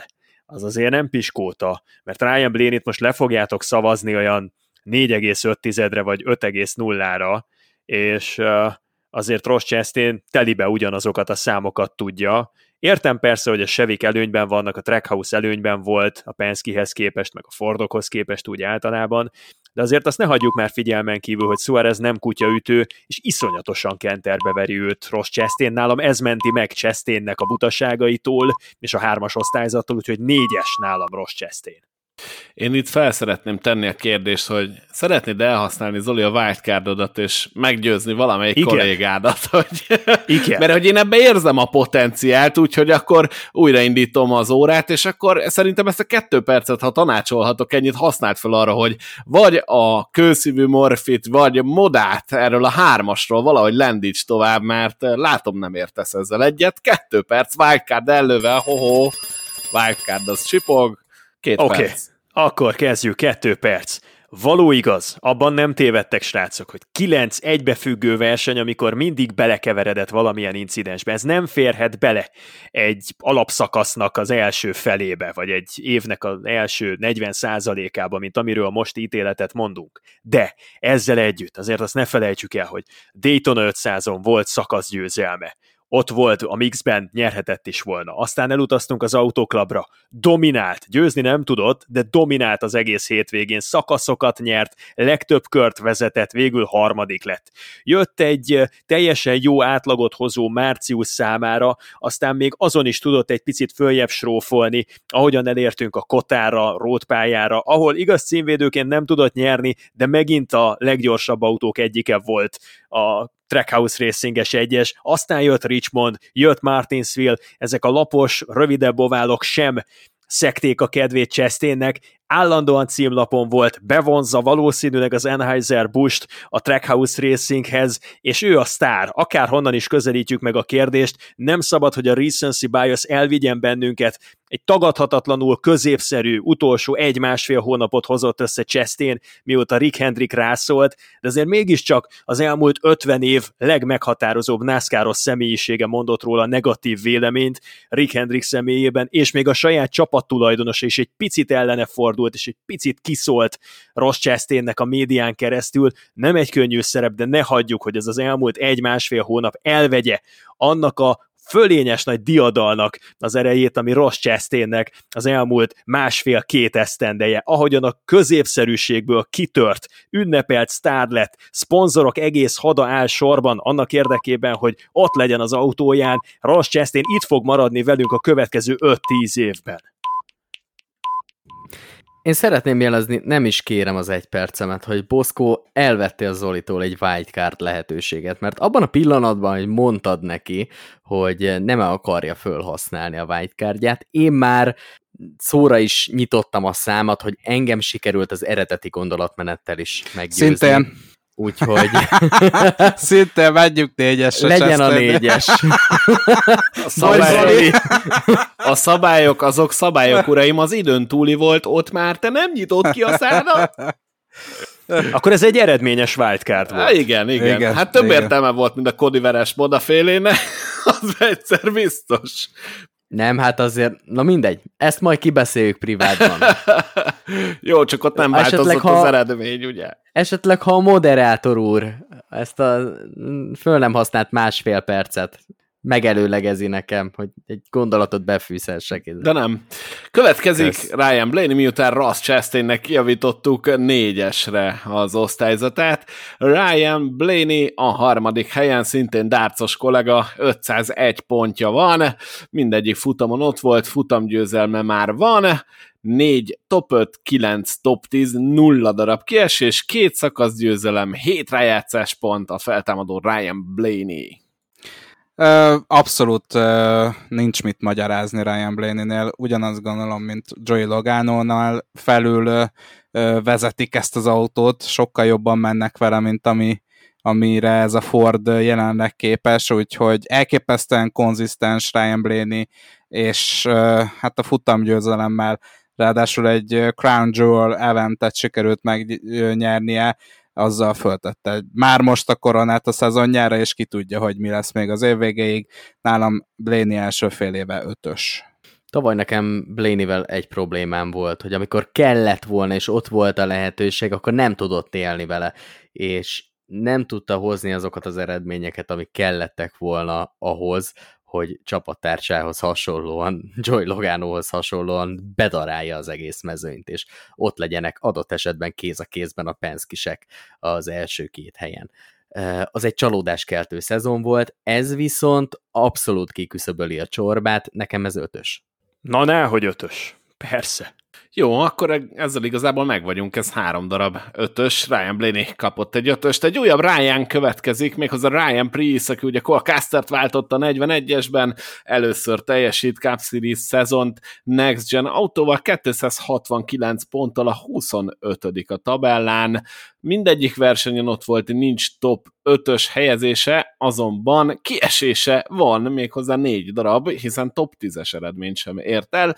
Egy szakasz győzelem, ha jól emlékszem, akkor a Martinsville első szakaszt nyerte meg Ryan Priest méghozzá dominánssal, ezzel gyűjtött egy darab rájátszás pontot, és ennyi az éve, nektek pedig van újabb két percetek Ryan Priest megint nem szaporítom sokáig a szót, eredményei alapján kettest adnék Ryan Priestnek, de mutatott annyi villanást, hogy, hogy megadjam neki a hármast, és reméljük, hogy a Stuart House racing együtt ő is jobb eredményeket tud majd a szezon második felében felmutatni. Szerintem is hármas. Almirólának és Briskónak a gyengélkedése azt mondatja velem, hogy Prissel nem szabad nagyon szigorúnak lennünk, semmilyen rutinja nem volt a hetedik generációs autóval, januárban, februárban ült először ilyen kocsiban, ahhoz képest már rögtön a stadion versenyen, a Bush megmutatta, hogy van benne fantázia, beleszürkült a mezőnybe, de én látok a szezonjában egy pici előre menetelt, közelebb van, és ezt ő is kiemelte az egyik interjújában, közelebb van az élmezőnyhöz Ryan Priest most, júniusban, mint ahol volt mondjuk márciusban. És ez a fajta lassú építkezés, ez talán a Stuart House Racingen belül valamiféle kis reménysugár lehet ebben a nagyon inséges 2023-as esztendőben. Ryan Priest hármast kap. Ha Álmiróla és Briscoe kettest kapott, akkor mindenképpen csak hármas tudok megítélni. Elmondtátok, srácok. A többieknél, hogyha Kevin Harvickot leszámítjuk, akkor jobban szerepel, visszatérése óta első szezon egy olyan csapatnál, ami pedig abszolút nem szerepel jól, úgyhogy hármas. Ryan Priest tehát eh, tükörsima hármas osztályzattal átment a fél évkor. Todd Gilliland következik a 24. helyről, 279 pont, három darab top 10, kettő kiesés. Tiétek a pálya. Szerintem adjunk egy négyest Todd Gillilandnek. Úgy gondolom, hogy Michael McDowellnek a 2022-es szezonja az megmutatta, hogy milyen az, amikor van egy vezérűrű a csapaton belül, van egy veterán, egy rutinos öreg róka, és az kinyitja az ollót, és nagyon csúnyán elverte Todd Gillilandet. Viszont 2023-ban nem ennyire egyértelmű a kép, ott toporog Todd Gilliland folyamatosan Michael McDowellnek a sarkában, esetről esetre azért meg is veri őt hétvégénként, és nincs tőle messze, hogyha a nagy átlagot meg a bajnoki összetettet tekintjük. Nagyon nehéz a helyzete, mert nem élvezi már úgy a csapatnak a bizalmát, mint élvezte korábban. Egyértelműen Zane Smith-t favorizálják, és Todd Gillilandet kevésbé. Gillilandnek az édesapja kirántotta a saját truck csapatát, mint a rántott húst, és most már nem Fordos, hanem Toyotás. Emiatt Gilliland is kikerült a cicás kosárnak a peremére, ezzel együtt, amit a pályán nyújt, az engem, ha nem is lenyűgöz, de optimizmussal tölt el. Borzasztó nehéz kérdés, ismételten, mert a csapattársának Michael McDowellnek négyest adtunk. Todd Gilliland tőle teljesítményben azért egy picit el van maradva, de azért vannak hátráltató tényezők. Egyrészt a tapasztalat az inkább Michael McDowell neve mellett szól, neki van meg az az előnye, hogy rótpályákon azért ő egy elég erőteljes menőnek számít, ez nyilván a pontszámait meg az átlagát az fölfelé húzza. Annyira sokszor voltam rossz szívű a mai nap során, legyen egy négyes. húzzuk fölfelé. Um, rossz helyzetbe hoztatok engem, de akkor én is megadom neki a négyest, a hármas és a négyes között gondolkodtam. Szerintem van helye a Cup Series-ben Todd Gillilandnek, úgyhogy sokat javult a tavalyi szezonhoz képest, és megadom neki a négyest. Todd Gilliland tehát szintiszta négyessel, fél évkor is négyessel zárt. Következik Ty Dillon, a 32. erről 146 pontot begyűjtve, négy darab kiesést tud fölmutatni, a pálya a tiétek. Ty Dillon, és akkor itt most elnézést kérek a Ty Dillon szurkolóktól, számomra a NASCAR Cup Series jelenlegi legrosszabb versenyzője. Nem elég, hogy nagyon-nagyon-nagyon durván kikap a csapattársától, és tudjátok, hogy a csapattársát, csapattársát egy közepesnél jobb szintre nem tudom értékelni. Ennek ellenére Tidilon még hozzá képest is annyira gyenge teljesítmény nyújt, hogy az elmondhatatlan. Ez nem lenne elég. De most már több versenyzőtől is hallhatjuk, hogy azért Tidilon nem hagyja magát ö, ö, egyszerűen ott a középmezőnyben, és általában, hogyha valaki előtte, mögötte van, annak vagy megkeseríti az életét az előzés folyamán, vagy szimplán kidöki őt. Sajnos ezt megtette Szonomában is, ugyanis Eric Jonesot eltakarította az útból, és szegény uh, uh, Josh Billicky, aki hát egy, egy ritka top 25-ös eredményt érhetett volna el, szintén eltakarított az útból. Ty Dillon akkora karó, hogy rányomom a tollat a naplóra. Rosszabb versenyző é-e a 2023-as szezonban a Ty Dillon, mint a BJ McLeod? Igen, egyes. Bukovári, hát hogyne? Persze, karó. Jó, hát ez elég egyértelmű volt. Ty Dillon sajnos bukott fél évkor.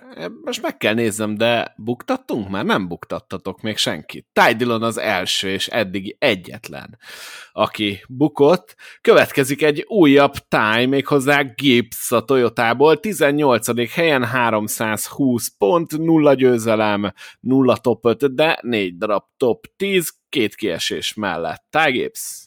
Négyes. Szerintem négyes.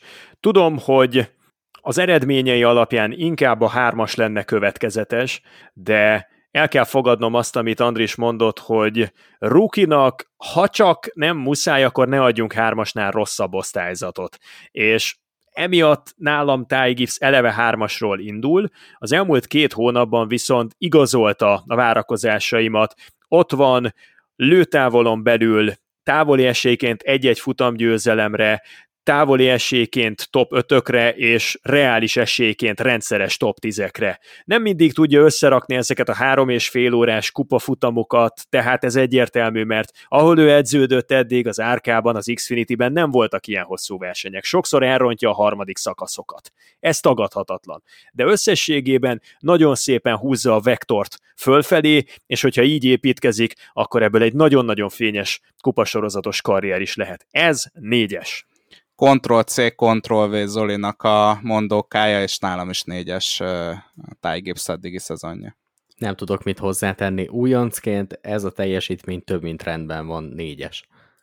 Ty Gibbs tehát kapott egy erős négyest, és robogunk is tovább. Tyler Reddick következik, aki a 13. 420 ponttal új csapatában egyetlen egy darab futamgyőzelmet azonban összehozott Reddick, emellett van 5 darab top 10, bocsánat, top 5, 7 darab top 10, 3 kiesés, 2 szakaszgyőzelem, 7 rájátszás pont. Tessék! Ha Baba Halasznak hármast adtam, akkor Ty, Tyler Reddicknek egyértelműen a négyes, nem hoz kiemelkedő teljesítményt, alapvetően, hogyha nem lenne az a futamgyőzelem, akkor valószínűleg inkább a hármas felé húznék, de de abszolút ő húzza a hátán ezt a 23-11 csapatot, és, és nagyon megérdemli a futam győzelmével együtt ezt a négyest. Abszolút. Én is úgy gondolom, hogy a négyes osztályzat az Tyler Redéknek kijár, főleg ugye a Baba Wallace féle teljesítményhez viszonyítva szerintem Balásznál jobban szerepel, és ez nem csak a pontokban, de összességében a versenyképén is megmutatkozik. Igaz, hogy Baba Balász nem ment rosszul ebben a szezonban, de szerintem Tyler Reddick sokkal stabilabban tudta hozni a jó eredményeket, és hiába azért vannak olyan versenyek, ahol nem látszik a végeredményen, de Tyler Reddick sokkal többször volt esélyes arra, hogy top 10-et szerezzen, mint a csapattársa, legyen egy négyes négyes és ötös között ingadoztam, viszont végig gondolva, hogy kik azok, akik eddig ötöst kaptak, Redik még nem tartott. Kyle Busch szenzációsan megy ebben a szezonban, ő az, aki berrobbant az új csapatával. Tyler Reddickben megvan a lehetőség, hogy berobbanjon, de egyelőre még csak a kanóc ég. Az a győzelme, amit a Kotán aratott, az nagyon meghatározó lehet a folytatást tekintve. Arra mindig úgy tekinthet vissza a Reddick, illetve az ő csapata, mint amiből erőt lehet meríteni, még a nehéz időkben is. Már pedig nehéz idők lesznek, nincs még készen a 23-11-esnek a teljes csomagja, a Road Crew-ban is, a Pit Crew-ban is vannak még gyermekbetegségek, de ezek az eseti, nagyon jó szereplések, ezek olyanok, amikre tényleg lehet támaszkodni. Akkor ez egy négyes osztályzat Tyler Reddicknek, és hát egyetlen egy pilótánk maradt hátra, aki nem más, mint William Byron, aki jelenleg a tabella második pozícióján székel, 16 futamon indult, tehát mindig rajta tudott állni, ez a Hendrikeseknél egyébként nagy szó sajnos a sérülések miatt, három futam győzelmet hozott össze William Byron, hetes darab top 5-je van, kilencszer végzett a legjobb 10-ben, kétszer esett ki 7 darab szakaszgyőzelem, tehát neki van a legtöbb, és rájátszás pontból is 17-et gyűjtött, pont mint Kyle Busch, úgyhogy William Byron két perc nehéz belekötni William Byron idei szezonjába, nem is fogok, megkapja abszolút az ötöst rá. Annyit a szülőknek jeleznék, hogy figyeljenek a kisfiúk teljesítményére a második fél évben is, mert általában el szokta bízni magát az ötöstől, fél évi ötöstől. Nem lehet mást adni fél évkor, mint ötöst. Év végén meglátjuk, hogy tudja ezt a teljesítményt hozni. William Byron a legjobb Hendrikes. Bármilyen verseny nézünk, a legjobb Hendrikes volt, nincs kérdés. Igen, William Byron számára úgy tűnik, hogy végre 2023 az áttörés éve.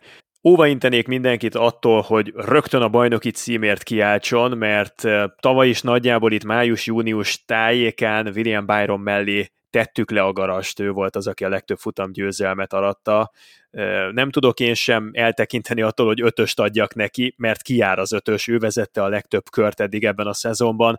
Majdnem minden hogy is van, hetedik kört, vagy talán majdnem minden hatodik kört ő töltött az élen, ami elnézve ezt a konkurenciát, hogy mennyire kiegyensúlyozott a mező, hogy mennyire sokan odaférnek a húsos fazék közelébe, önmagában is nagyon nagy szó, és az egész karizmája William Byronnak egyre inkább azt látom rajta, hogy van benne egy ilyen teljesen elrejtett vezéregyéniség potenciál, ami, amivel eddig nem számoltunk annyira. Ott Rudy Fugle-lel ők elbohóckodtak, nem vette őket túlzottan senki sem komolyan, mostanra viszont egészen veszedelmes, sebészi pontossággal operálnak hétről hétre, úgyhogy nagyon szép kis áttörésével lesz ez, lehet ez William Byron számára. Ha nem nyomja őt agyon az ősznek a terhe, akkor, akkor sokat várok. Mély, nagyon mély rájátszás menetelést ezt le is állítom ezt a csipogást, mert érzem, hogy befejezted a mondandódat. Tehát William Byron is egy ötössel gazdagodott. Felsorolnám itt az adás végén az ötös szerzett pilótákat. Chris Buescher, Kevin Harvick, Kyle Busch, Martin Truex Jr., Ricky Stenhouse Jr., Ryan Blaney és William Byron azok, akiket ötösre értékeltetek. Én szerintem ez egy korrekt dolog, tehát én ezzel egyet tudok érteni. Az egyetlen egy, aki megbukott, az Ty Dillon volt, ezzel is egyet tudok érteni. Srácok, fantazi következik, és mindenkitől csak egy nevet szeretnék kérni, mert ahogy Morfi múltkor mondta, technikailag lejár az adásidőnk, és még annyit pótolnom kell, hogy Szonomában múltkor nem mondtam végig az első három helyezettet, csak Modát, ugye ő nyerte a szonomai fantazit, aztán Mr. Go és Vice 24 holt versenyben a második helyezettek lettek, Elzoli lett a negyedik, és akkor már bemondom az ötödiket is, MDFK Kristóf. Egy nevet kérek tőletek Nesvére, hogy ki az, aki szerintetek jó pontokat fog hozni. Én múltkor mondtam Kyle Larson, tartom. Martin Truex Jr. Moda? Én azt mondom, hogy Chase Elliottnak összejön a siker, és duplázni fog. Morfi? Kevin Harvick. És akkor ez meg is van, tehát bedobtuk a fantasy neveket. Remélem, hogy örültetek ennek a kis külön kiadásnak, meg hogy ilyen szépen végigmentek itt a srácok az értékeléseken. Találkozunk egy hét múlva, nézzétek Nashville-t a Network 4-en, nagyon sok jó versenyre számítok. Jók legyetek, sziasztok! Sziasztok! Sziasztok!